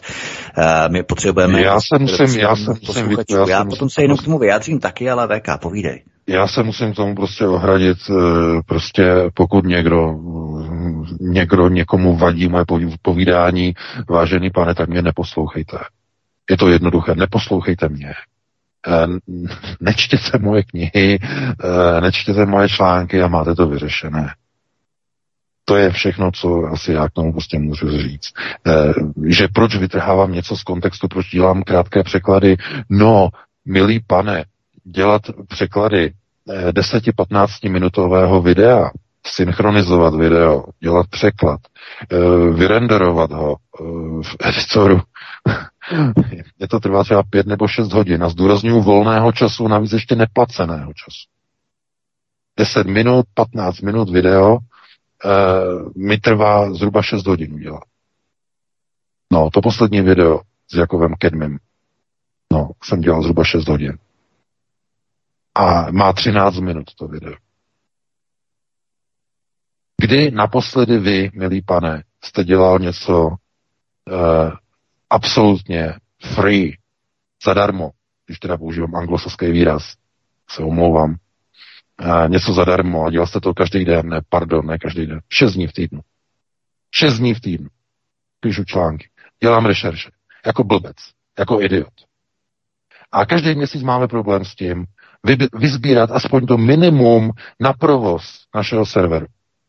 Každý měsíc tam prosím naše čtenáře, aby nám přispěli. Každý měsíc. Pořád dokola. Myslíte si, že mě to baví? Ne, nebaví mě to. Já se snažím lidem předávat nějaké informace. To je můj úkol, to je můj úděl. A pokud se to někomu nelíbí, tak mě neposlouchá. Já nikomu, já nejsem česká televize. Já nenutím nikoho, aby e, mě platil za něco, co nechce poslouchat. Vy to máte jednoduché. Vy to vypnete, vy to neposloucháte, vy nám nepřispějete na provoz. Hotovo, vymaz, vymalováno 20. Takže to je jedna věc. A druhá věc, že zrušit anglosaštinu. Dobře, ano, zrušíte anglosaštinu, a co třeba taková Němčina? A co třeba taková ruština? A budete mě vyčítat, že eh, nebo budete lidem vyčítat, že umí se domluvit anglicky, nebo budete jim vyčítat, že umí rusky, nebo budete jim vyčítat, že umí německy? A že naučili děti, svoje děti, jazyky? Aby se uměli s těma cizíma lidma nějak domluvit, aby uměli čerpat informace cizojazyčných médií, ve skrze anglosaských, ve skrze německých, ve skrze směrem na východ, hlavně ruských. Aby potom nějaký blbec mohl dělat ty překlady z té ruštiny, nějaký pan VK. Já vám nerozumím. Vzdělání je přece kvůli tomu, aby lidé Eh, dokázali pochopit svět. Pochopit svět znamená rozumět, rozumět mnoha babylonským jazykům. Mnoha. A kolik jazyků umíš, tolikrát si člověkem. Samozřejmě. Tohle to staré přísloví, to má nadčasovou platnost. A opravdu to je něco um, tím, že zbavíte schopnosti rozumět cizím jazykům své dítě, že ho uděláte konceptuálně gramotného, no to nevím teda, kdo vám tohleto nakukal. To je takový blábol a tím zdegenerujete své, své dítě takovým způsobem, že nebude rozumět tomu, co říkají ostatní, ti, kteří jsou konceptuálně pokročilejší. Uh, já mluvím o pustých knížkách uh, z první republiky a že jo, okultní záležitosti. Všechny jsou psané v Němčině a uh, ty pozdější po válce v angličtině. Bez jazyku nedostanete nic, protože tam nejsou žádné české překlady. Vezměte si, eh, když někdo dneska chce něco znamenat, chce fungovat v mezinárodním obchodu, musí se učit jeden jistý a velice poměrně komplikovaný pro Evropany těžký jazyk. Čínskou mandarinštinu. Čínštinu. No, tím jazykem mluví no, dvě miliardy lidí. Takže já jsem úplně zděšen, že něco takového, že takovéhle názory zaznívají prostě v našem pořadu. Já nevím, kde se to bere, ale uh, útočit na jazykovou znalost je, to je Pozor, eh, v historii to skutečně... je to jasné, já bych Já jenom, jenom chci říct, ale útočení na jazyk a na vzdělání, jazykové vzdělání, eh, to je jedna z věcí, o kterou se snažili tzv. puritáni. Eh, to byla část protestantů, kteří se přestěhovali do Spojených států z Evropy a puritáni vlastně kázali, že lidé musí zůstat nevzdělaní že vzdělání, eh, že při, přiklání člověka ke špatným věcem a odklání ho od práce na poli a od, od rodiny, to znamená, že lidé musí být nevzdělaní. Mimochodem do dneška tohleto prosazují, prosazuje ve Spojených státech komunita takzvaných Amishů, a to by bylo na jinou diskuzi. E, Tohle je opravdu něco neuvěřitelného. Já se jenom modlím, že s takovými názory tady nemáme víc našich posluchačů, protože uh,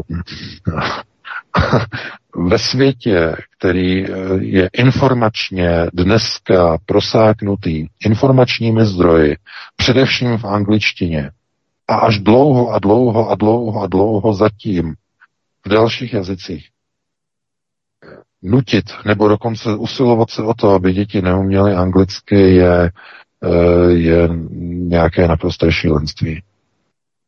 Je to dokonce připadá, jako kdyby někdo nesnášel prostě, mm, nebo nerozuměl tomu, kdo je nepřítel. Nepřítelem přece nejsou uh, angličané, nebo nejsou to američané, obyčejní lidé, ale to jsou vlády, to jsou eh, chunty, které se uchopily moci, jsou neokoni, to jsou bývalí nacisté, pohrobci eh, nácků, kteří byli dovezeni do Spojených států a vytvořili Deep State, to znamená všechny tyhle ty zrůdy, které se snaží o eh, procesy kontroly řízení a podobně. To znamená, to jsou nepřátelé té svobody, ale ne obyčejní lidé eh, někde, kteří tvoří nějakou skupinu lidí a mluví nějakým jazykem. Protože když tohle to začneme prosazovat, tak budeme úplně stejní jako všichni ti e, pravdoláskaři a aktivisté, kteří říkají, že budeme zakazovat ruštinu, jako to dělají teď ukronáckové na Ukrajině. Budeme zakazovat e, našim ukrajinským dětem e, učit se rusky. Budeme jim zakazovat, aby ruština nebyla, aby e, nebudou smět rusky vůbec nic ani v obchodech, ani v obchodním styku, ani na úřadech. To je jasné, VK. Já jenom chci říct, jenom, jenom říct, že prostě tohleto, to mě tak naštvalo, že já teď chci skončit prostě naše vysílání. Prostě si tady seknout a prostě skončit. Na, naprosto tohleto jako to, to jsem, to jsem v životě nezažil. Nečekal bych, že něco takového uh, zazní uh, tady v našich konceptuálních pořadech po nějakých sedmi nebo osmi letech, nebo, nebo jak dlouho vlastně uh, vysíláme. Takže já ti předám slovo Vítku a dáme si nějakou přestávku, já jsem si na do, dohromady, protože VK, jak tomu jenom něco řeknu, jenom chvilku, tak uh, chvilku vytrvíš, já myslím, že přestávka nebude potřeba. Já bych to viděl tak, že to mělo dvě úrovně. Samozřejmě ta nadřazenecká, nadřazenecká smíchá nabubřelost anglosasů je naprosto zřejmá a viděli jsme to právě i v rámci Brexitu, kdy tam nešlo o to, že v Británii byli muslimové, ale právě, že měli strach ze slovanských uh, přistěhovalců, ať se jedná o české zdravotní sestry, nebo slovenské, nebo polského instalatéra a tak dále. Z toho oni měli strach a právě to převážilo v rámci toho Brexitu. To znamená, že ta anglosaská nadřazeneckost je tady naprosto patrná. Jo, to, to nerozporu, v tom měl posluchač Milan pravdu, a já s tím maximálně souhlasím, jo. Prostě ta snaha anglosasů o e, nadřazenost, o vlád, hegemonii, o kolonizaci, neokolonizaci zbytku světa, o podmanění si ostatních národů, ať se jedná třeba i o velkou Tartáry e, v rámci těch starších národů třeba, které vymizely z kolektivní paměti lidstva a tak dále. E, to byli v podstatě britští, Brit, Britové a Romanovci že, z Ruska, a Hanoverci, Hanoveřané z Velké Británie, Hanoverská dynastie, e, tak dále. To znamená, že ta, ta nadřazeneckost tady je, to jako samozřejmě souhlasím, ale spíš se jedná o to, že ten jazyk za to přece nemůže. Díky jazyku my v podstatě máme přístup k takovým materiálům, které bychom v češtině nikdy nesehnali. A do té češtiny to musí někdo přeložit, a do té češtiny to nikdo musí zpracovat. Já pro své pořady samozřejmě angličtinu používám dnes a denně, protože jsem anglista, ale právě to nám dává možnost poznat toho nepřítele a používat jeho zbraně a nějakým způsobem se proti tomu postavit. A ty informace, které čerpáme z angličtiny, tak eh, pán Milan říkal, že děláme krátké překlady, a tak si protiřečí, protože kdybychom tu angličtinu neznali, no tak bychom nedělali překlady žádné. A ani ty krátké bychom nedělali, nedělali bychom žádné překlady. Jo, takže když teda chce, abychom dělali překlady, tak musíme umět ten jazyk přece. Jo, takže ten jazyk za to nemůže, ale prostě musíme nějakým způsobem pojmenovávat a to já právě dělám v těch mých pořadech. Eh, jeden pořad mi třeba trvá dva, tři měsíce, než ty materiály z angličtiny přeložíme, nějak strukturuju, zpracuju a tak dále. Jo. Takže to je velmi důležité neplést si anglosasy jako nadřazenecký celek, jako hegemonický celek, dominantní celek v rámci světového uspořádání a potom i uh, to ostatní, jako jazyk, protože ten za to nemůže.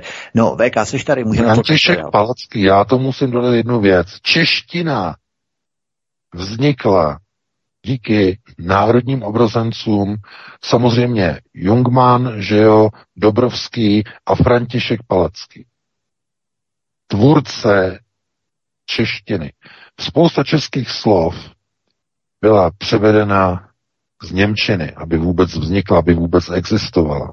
Byla upravená, byla ohnuta, byla přeložena, různě upravená a vznikly novotvary a za to vděčíme samozřejmě Františku Palackému, že, jo, že vytvořil novotvary, znamená ne doslovné překlady z Němčiny, ale novotvary, vymyslel úplně novotvar, znamená čeština je do značné míry zhruba ze, no, e, dneska bychom říkali, že to není úplně tak přesně jako směrodatné, ale zhruba 47 až 56% češtiny e, je vytvořeno uměle. Jsou uměle vymyšlená slova, různě, různě e, jako překomponovaná a tak podobně. E, takže dotýkat se prostě jazyka, jejich původu a co by se mělo učit, co by se nemělo učit ve chvíli, e, kdy ukronacistická chunta od roku 2017 na Ukrajině pomocí čtyř zákonů zakázala ruštinu, veškerou psanou, mluvenou, hovorovou e, na Ukrajině. Takže něco takového budeme opakovat v, ve svobodné společnosti, nebo se snažíme ukotvit nějakou vlasteneckou svobodnou společnost, která bude vzdělaná, která bude schopná tedy e, přijímat informace v mnoha jazycích, protože čím více jazyků člověk zná, tak dokáže si přečíst tohodle autora, tamhle toho autora, nemusí čekat na to, až někdy za pět, deset let se udělá někde nějaký prostě překlad, jestli vůbec se udělá. V České republice vychází v překladech jenom do češtiny, jenom mini, mini, mini prd doslova z objemu toho, co vychází v angličtině na Amazu třeba za knížky autoru.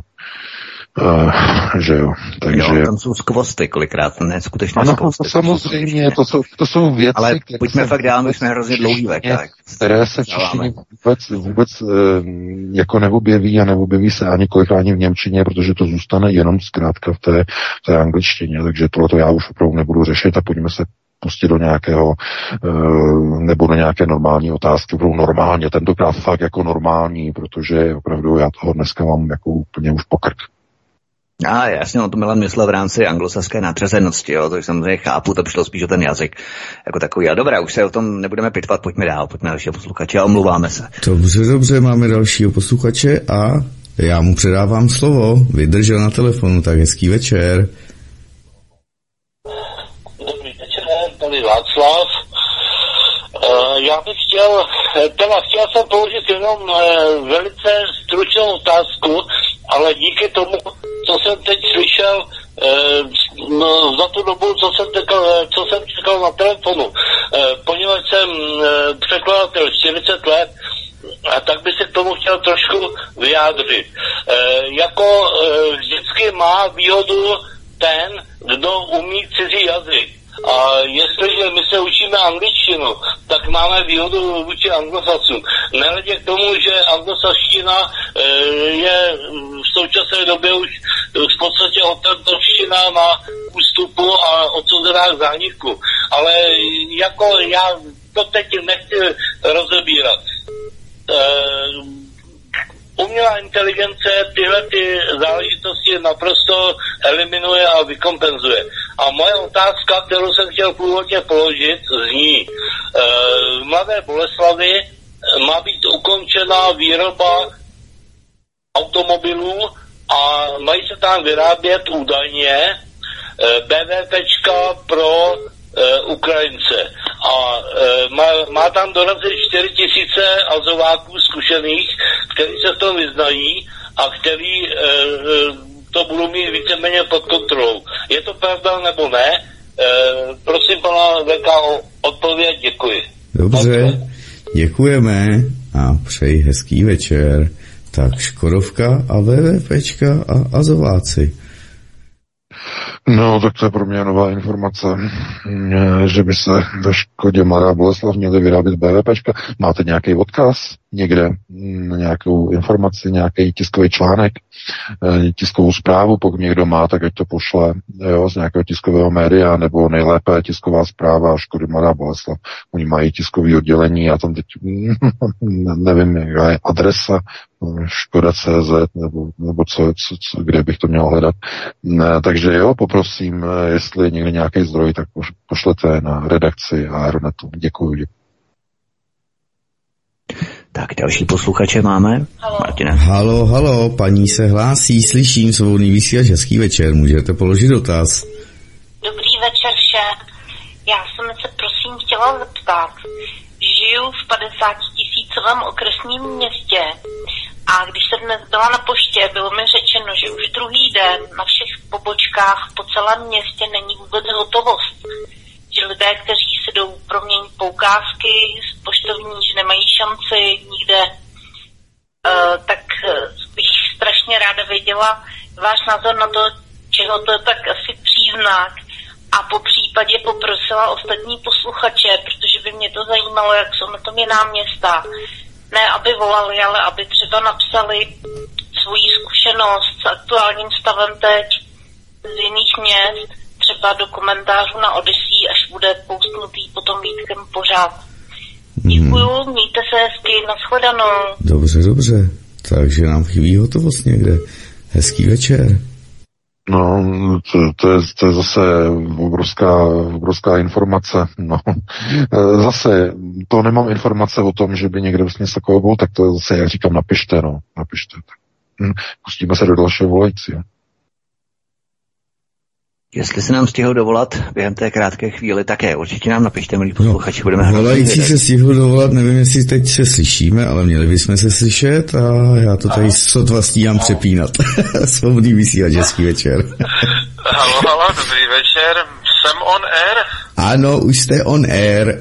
no tak je to vynikající, já vám děkuju moc, posluchač Petr Jižní Čechy. Prosím vás pěkně, Mám takový dotaz, ať tady od toho uhneme někam do příjemnějších vod. Prosím vás pěkně, pane VK, Vítku, eh, já jsem se ptal na tu princeznu jsem před, na, na to čekám na pana Vítka, až zpracuje pořád, ale ještě bych se chtěl zeptat na pana VK. Uh, Titanic. Na Titaniku se, nebo respektive ta, ta celá záležitost toho Titaniku Eh, mě tam zarazila jedna věc, já jsem schlídnul takový asi hodinu a půl dlouhý dokument, německý dokument, tuším, o Titaniku.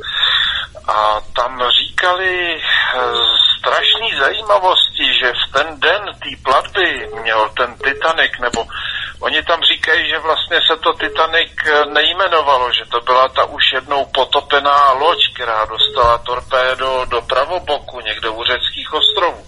Ale to nechám Koňovi, ten má větší hlavu. Ale to podstatní je, že v ten den platby odřekli tu platbu, eh, plavbu jakýsi pan Rockefeller, pan J.P. Morgan a pan Rothschild a že to bylo z důvodu, aby mohli založit později ten FED, jo, ten americký, ten měnový, ano, ano, tu rezervní tam měnu, jenom jestli o tom pan VK něco neví, to je všechno, snad to není takový papírový dotaz, ale jsme všichni na jedné lodi, tak by to chtělo trošku optimismu.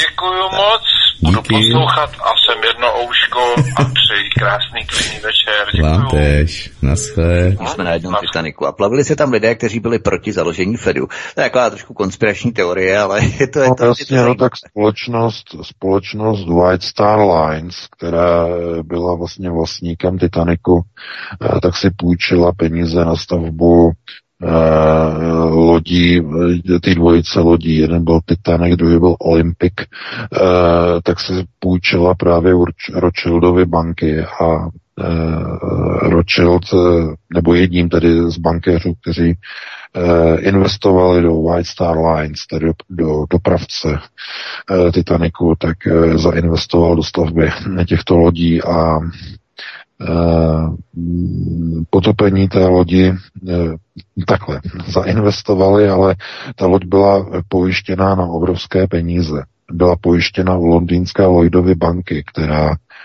se díky tomu skoro téměř potom na pojistce potopila. A zisk, eh, nebo ta pojistka, obrovská pojistka šla potom zpátky k Rothschildovi. Eh, tedy k investorovi White Star Lines. White Star Lines nakonec eh, zkrachovala. Ale pojistka šla tedy za investorem, za Rothschildovou bankou. Takže to vydělali. De facto, de facto ano, de facto na tom jako vydělali. Takže tam je velký otazník nad tím, ale to je, to je znovu, jako jo, s velkými přesahy, znovu by se to muselo rozebrat, uh, narešeršovat to, jo, všechny ty věci.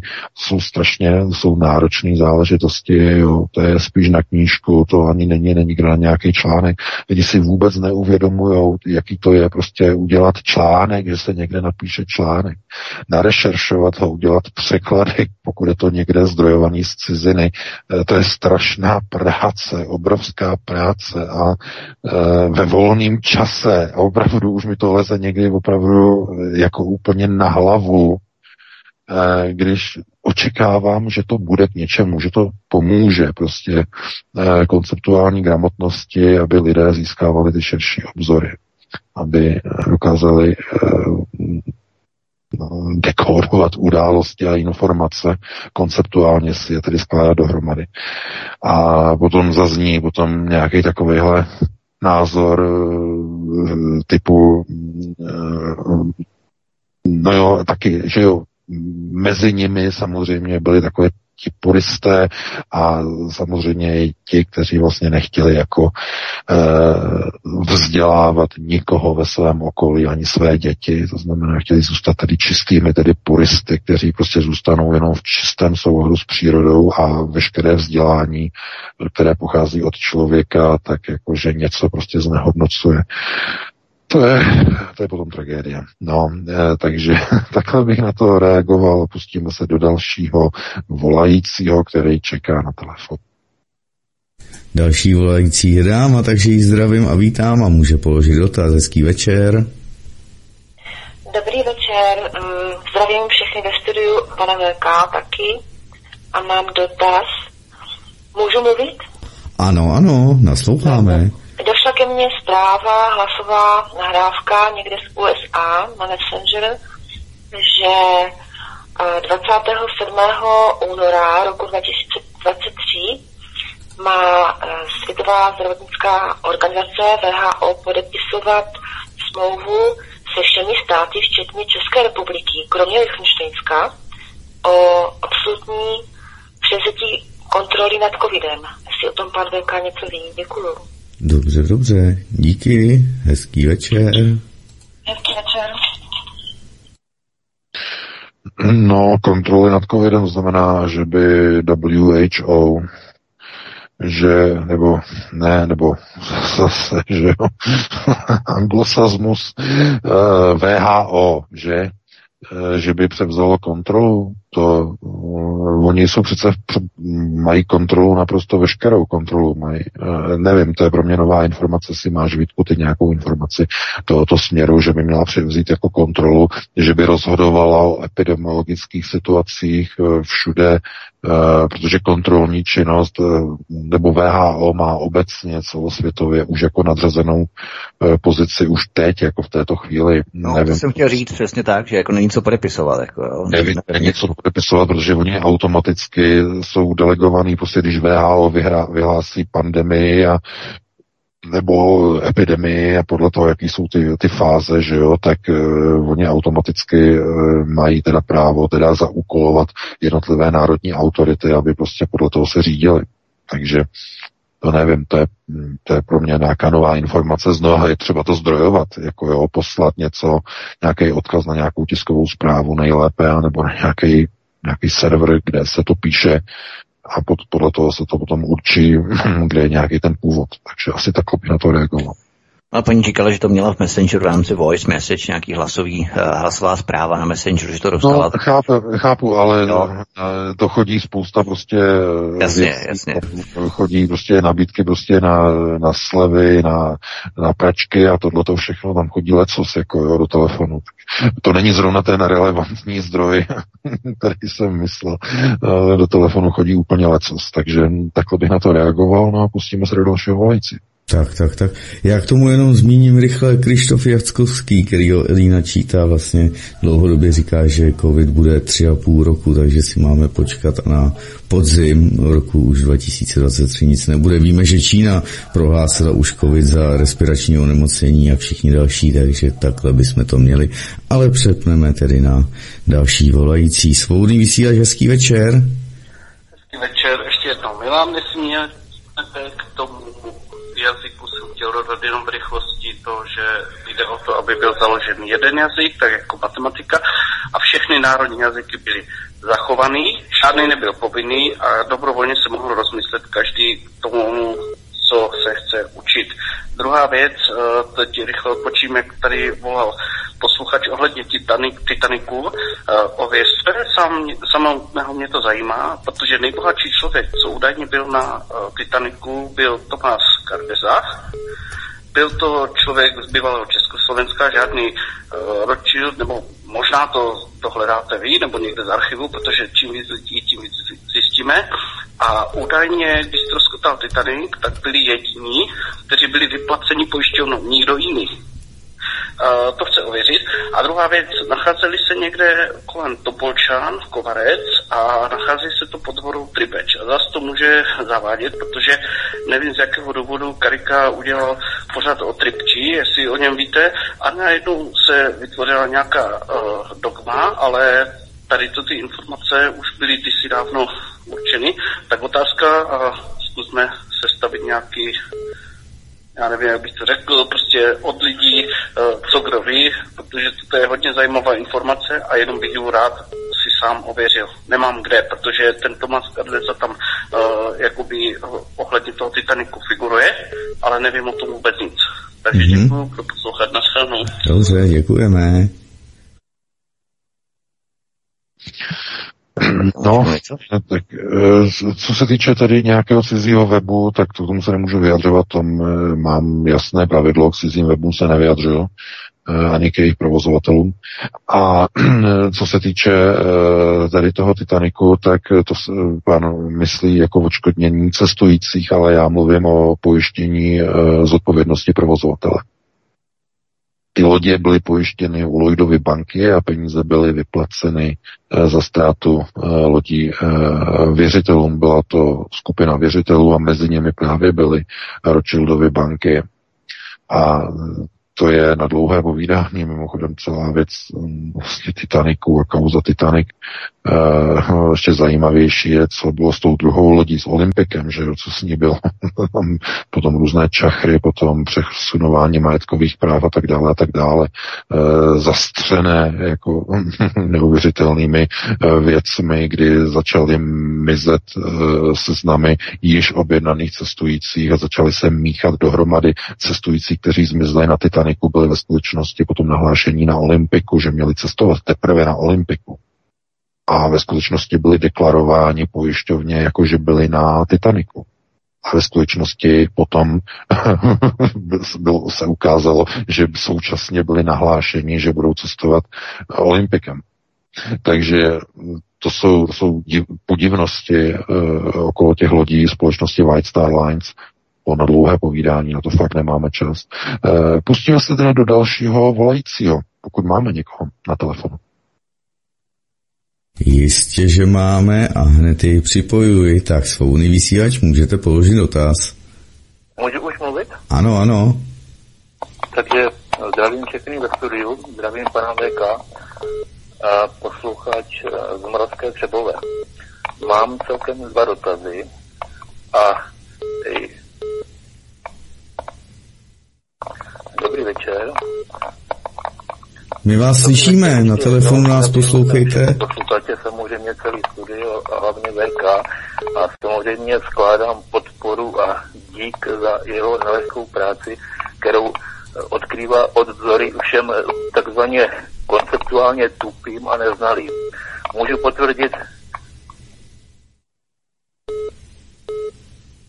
Poslouchejte prosím nás přes telefon, ne přes rádio.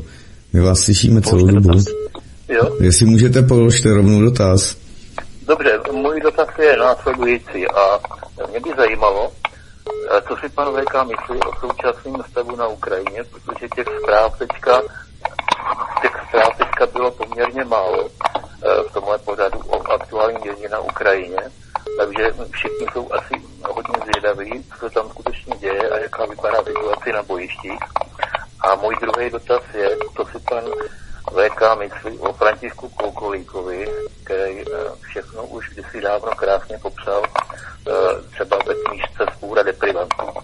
Děkuji za panu VK, budu poslouchat. Dobře, děkujeme, hezký večer. No já děkuji za dotaz. Na Ukrajině se věnujeme de facto pořád.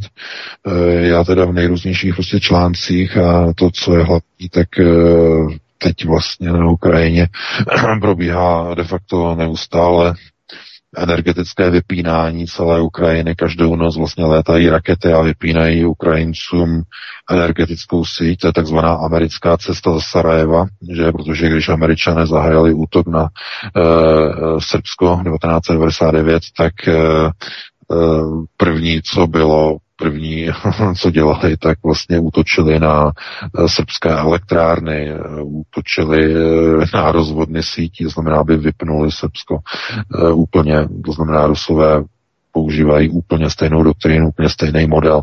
S jediným rozdílem, tehdy západní společnost, západní média, hm, americké vypínání Srbska nějak nekritizovali.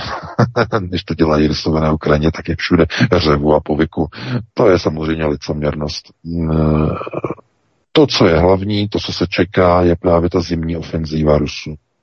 Do té doby nic do té doby nic neočekávejte. Eh, držení pozic eh, po frontě linie a nějaké mírné postupy v rámci mírného pokroku na eh, Donbasu, na linii okolo Soledaru, na linii okolo Artemovská Marinky, to znamená, tam budou nějaké posuny, drobné posuny o několik kilometrů a podobně, ale to hlavní se očekává skutečně během té zimní ofenzívy. Takže to je ta zásadní věc.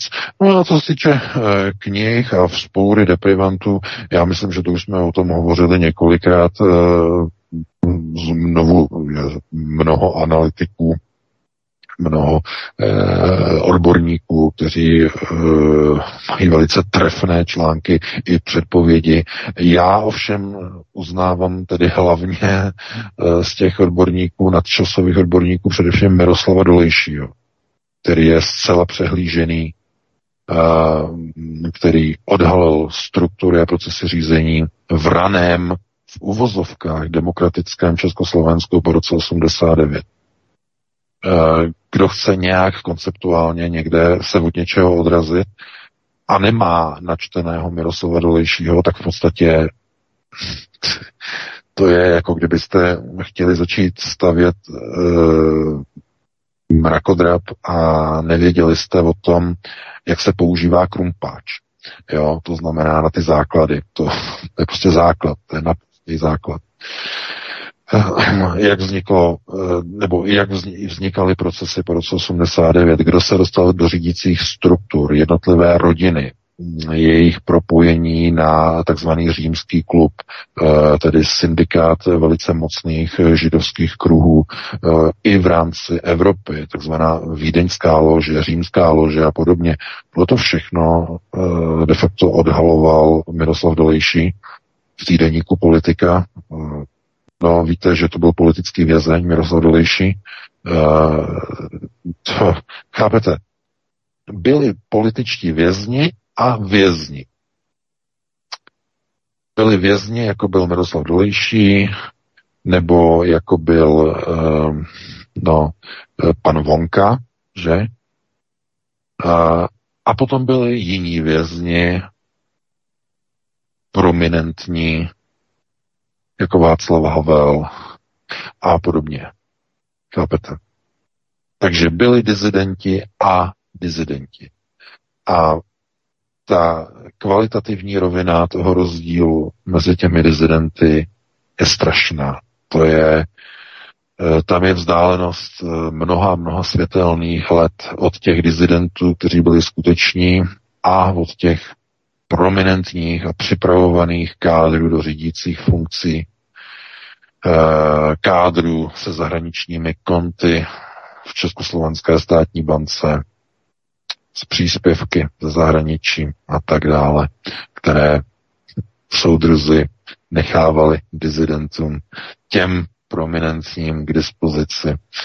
A eh, ti, kteří do toho viděli tak se mohli ptát, drbat si hlava, říkat si, jak je možné, když jsou to rozvratné živly režimu a jsou to rozvraceči státu eh, našeho socialistického zřízení, jak to, že jim nechají otevřené eh, devizové účty u Československé státní banky, kam jim ti západní eh, imperialisté jim posílají peníze na jejich fungování to bylo to bylo absurdní, naprosto i pro ty samotné STBáky, naprosto absurdní. Mnozí si to nedokázali ani vysvětlit. Jak je to vůbec možné? To by bylo na dlouhé povídání. Takže že říkám, je třeba číst uh, konceptuálně, ano, je mnoho zdrojů, ale mít ty základy, jako třeba Miroslav Dolejší, je základní. Takže takhle bych na to reagoval a pustíme se do dalšího volajícího. Dobře, dobře, vzhledem času to bude možná poslední, tak uvidíme. Svobodný vysílač, můžete položit dotaz. Dobrý večer, tady Jirka. Já bych vás chtěl pozdravit, tak poděkovat za práci, ať nezdržuju. No ale k mému dotazu, eh, já jsem z větší firmy, de facto, ať neprozrazuju, a tam zavádla panika po posledním měsíci a začalo se propouštět, jakoby no, hlavní příjem je teda reklama, takže už to dosáhlo tak, že ty firmy vlastně přestaly. A chci se zeptat na predikci po únorových sankcích, jestli si pan VK myslí, jestli vůbec nějaký benzín bude, anebo jestli tady prostě všichni se postaví na hlavu a lidi tak letargicky, jak doteď všechno hodí za hlavu a řeknou si, že, že no bude jako dřív. Jakou má předpověď po těch sankcích, co přijdou na ten, na, na dovoz ruský, ruský ropy. Děkuji mm-hmm. moc krát, mějte hezký večer. Dobře, děkujeme, hezký večer vám. Já si myslím, že vzhledem k charakteru dotazů je to asi poslední dotaz v rámci odpovědi, která bude zřejmě následovat, takže prosím už nám nevolejte, milí posluchači, máme dvě minuty do celé, do 10. hodiny, takže byl to poslední dotaz. Tak já povídej. No, tak eh, co bude potom 5. únoru? Eh, samozřejmě, že nějaká ropa bude, eh, nějaký, nějaká nafta, nejde ani o benzín, nejde především o naftu. K výrobě nafty je potřeba ruská těžká ropa, respektive, když ne ropa, tak alespoň produkty z této těžké ropy. Jsou to takzvané parafíny. Parafíny z ruské ropy se používají pro výrobu nafty a do dneška není jasné, právě ani v této chvíli není jasné, kde ty eh, parafíny, když ne od Ruska, kde se budou kupovat. Totiž ta ruská ropa je specifická v tom, že eh, se de facto eh, používá výhradně a exkluzivně po výrobu nafty de facto v celé Asii, v celé Evropě a v Severní Americe se používá ropa, která Dokonce i venezuelská ropa, která se dovážela svého času do Spojených států a potom přišly sankce a nesměla se dovážet a teď se dováží, ale pod různýma ochrannýma podmínkama, že peníze musí jít tam a tam a nesmí do Venezuely a podobně, podobný výmysly, eh, tak eh, se používala venezuelská ropa, která teda není, tak eh, nemá tu strukturu jako ruská ropa, ale používala se pro výrobu takzvané americké nafty.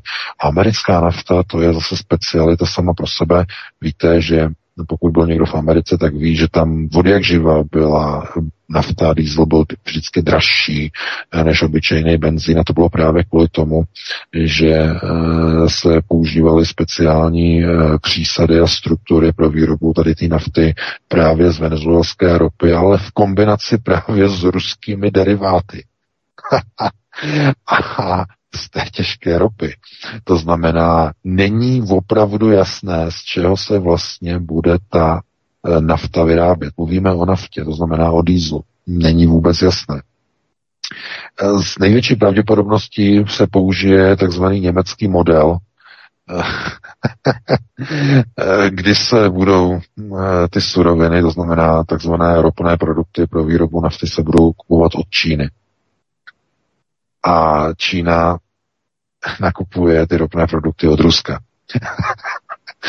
Takže budou prohnány přes čínské prodejce, přeprodejce, resellery a budou deklarovány jako čínské ropné produkty, které budou vyráběny nebo budou dodávány pro výrobu nafty v Evropě.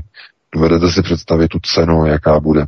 To znamená, eh, všechny ropné rafinerie se budou snažit eh, do té doby vyrobit dostatek nafty do zásoby, aby vznikl nějaký polštář a z toho polštáře se pojede několik měsíců v Evropě. Otázkou je, na jak dlouho ten polštář vydrží. Jestli vydrží na dva měsíce, na tři měsíce, ale v nějaké chvíli ten polštář dojde a bude se muset vyrábět nafta z těch produktů, které budou k dispozici, protože ta vyrobená nafta už v zásobě nebude. A to je otázka někde v tom prostoru června, července, začátek léta, začátek prázdnin. Tam může opravdu vzniknout obrovská palivová krize ohledně nafty. Ne benzínu, ale nafty. Právě tam někde. Takže na to si musíme počkat. No, máme 22.01. Bylo to poslední téma. Vítku, Martine, já se s váma rozloučím e, s našimi posluchači a diváky. Doufám, že se vám to dneska líbilo, e, že to nebylo zrovna moc pesimistický, že tam e, byly nějaké přesahy, pokud jste je našli a pokud si najdete čas, tak si nás opět naladíte příští týden toho 23. A to bude poslední vysílání, že jo, velký sazy krokodýlí, poslední vysílání tento rok. E, my to pojmeme s Vítkem trochu jako obvykle, že jo, každoročně trochu e, netradičně, mimo ten obvyklý formát analytický probereme různé věci, to, co se odehrálo, ale i to, co se odehraje. E, zkusíme tedy nějaké, nějaké predikce a podobně, zanalizujeme co se bude odehrávat v tom roce 2023. No a vy si to užijete, protože to už bude ve vánočním charakteru, že jo, už všude budou ty vánoční e, věci, ozdoby a e, všechny ty rohlíčky a podobně. Takže to bude určitě pěkné, takže já se na to budu těšit. Vy si nás naladíte, no a e, do té doby určitě Eh, budete držet půst, abyste viděli potom to zlaté prasátko s těma zahnutýma zubama nahoru, že jo, to je důležitý. No a probereme potom všechna pěkná témata e, vánoční a s pěknýma písničkama, které budou mít, doufám, taky potom e, vánoční tématiku v našem posledním pořadu v tomto roce. Potom po novém roce e, se potom uslyšíme, potom e, Vítek vám potom řekne to datum, takže já se budu těšit. No a pro tuto chvíli vám přeji krásnou dobrou noc. Bude to v pátek 13. Pokud si to správně pamatuju, 6. to jsou dva pátky v podstatě a 6. je druhý pátek, 13. bude ten pátek 13. ledna, kdy se uslyšíme poprvé v novém roce. VK, já ti moc děkuju, měj se krásně, stejně tak jako tobě, Martine, měj se moc hezky, vám milí posluchači, děkujeme, že nám voláte, že nás sdílíte a podporujete. A já jenom uh, taky chystám na 28. prosince takový sumár, co jsem vysílal v rámci mých solových analýz a co chystám příští rok, právě na podzim 2023 chystám velký pořad ohledně uh, pátrání potom, jaké fáze předcházely vzniku covidu a provozu této organizace v rámci, nebo respektive organizací v rámci laboratoří, uh, laboratoří a různých výzkumů a projektů, investic do výzkumů různých konkrétních virů a tak dále, které před uh, covidem probíhaly v rámci třetí fáze a samozřejmě i další záležitosti, takže e, to v podstatě se dozvíte všechno 28. ale 19. a 21. to znamená pondělí a středu příští týden chystám vánoční speciál po stopách Vánoc, takže na to nezapomeňte. Doufám, že se vám to bude líbit. Já už to nebudu zdržovat, mějte se všichni moc krásně a příští pátek e, se na vás budeme těšit v předvánočním speciálu náladě takové předvánoční, kdy schrneme tento rok a podíváme se výhledově, tak zahrajeme se na takové ročí Shieldy v rámci The Economist a budeme predikovat, eh, co se stane příští rok, respektive co asi můžeme očekávat v roce příštím. Takže to by bylo všechno, mějte se krásně, hezký večer. Takéž, taktéž, dámy a pánové, nebudem to zdržovat Jirka, studio Klatově je nachystán s dalším vysíláním zde na svobodném vysílači, takže jenom děkovačka, rozloučení a mějte se krásně. Prosíme, pomožte nám s propagací kanálu Studia Tapin Rádio Svobodného vysílače CS.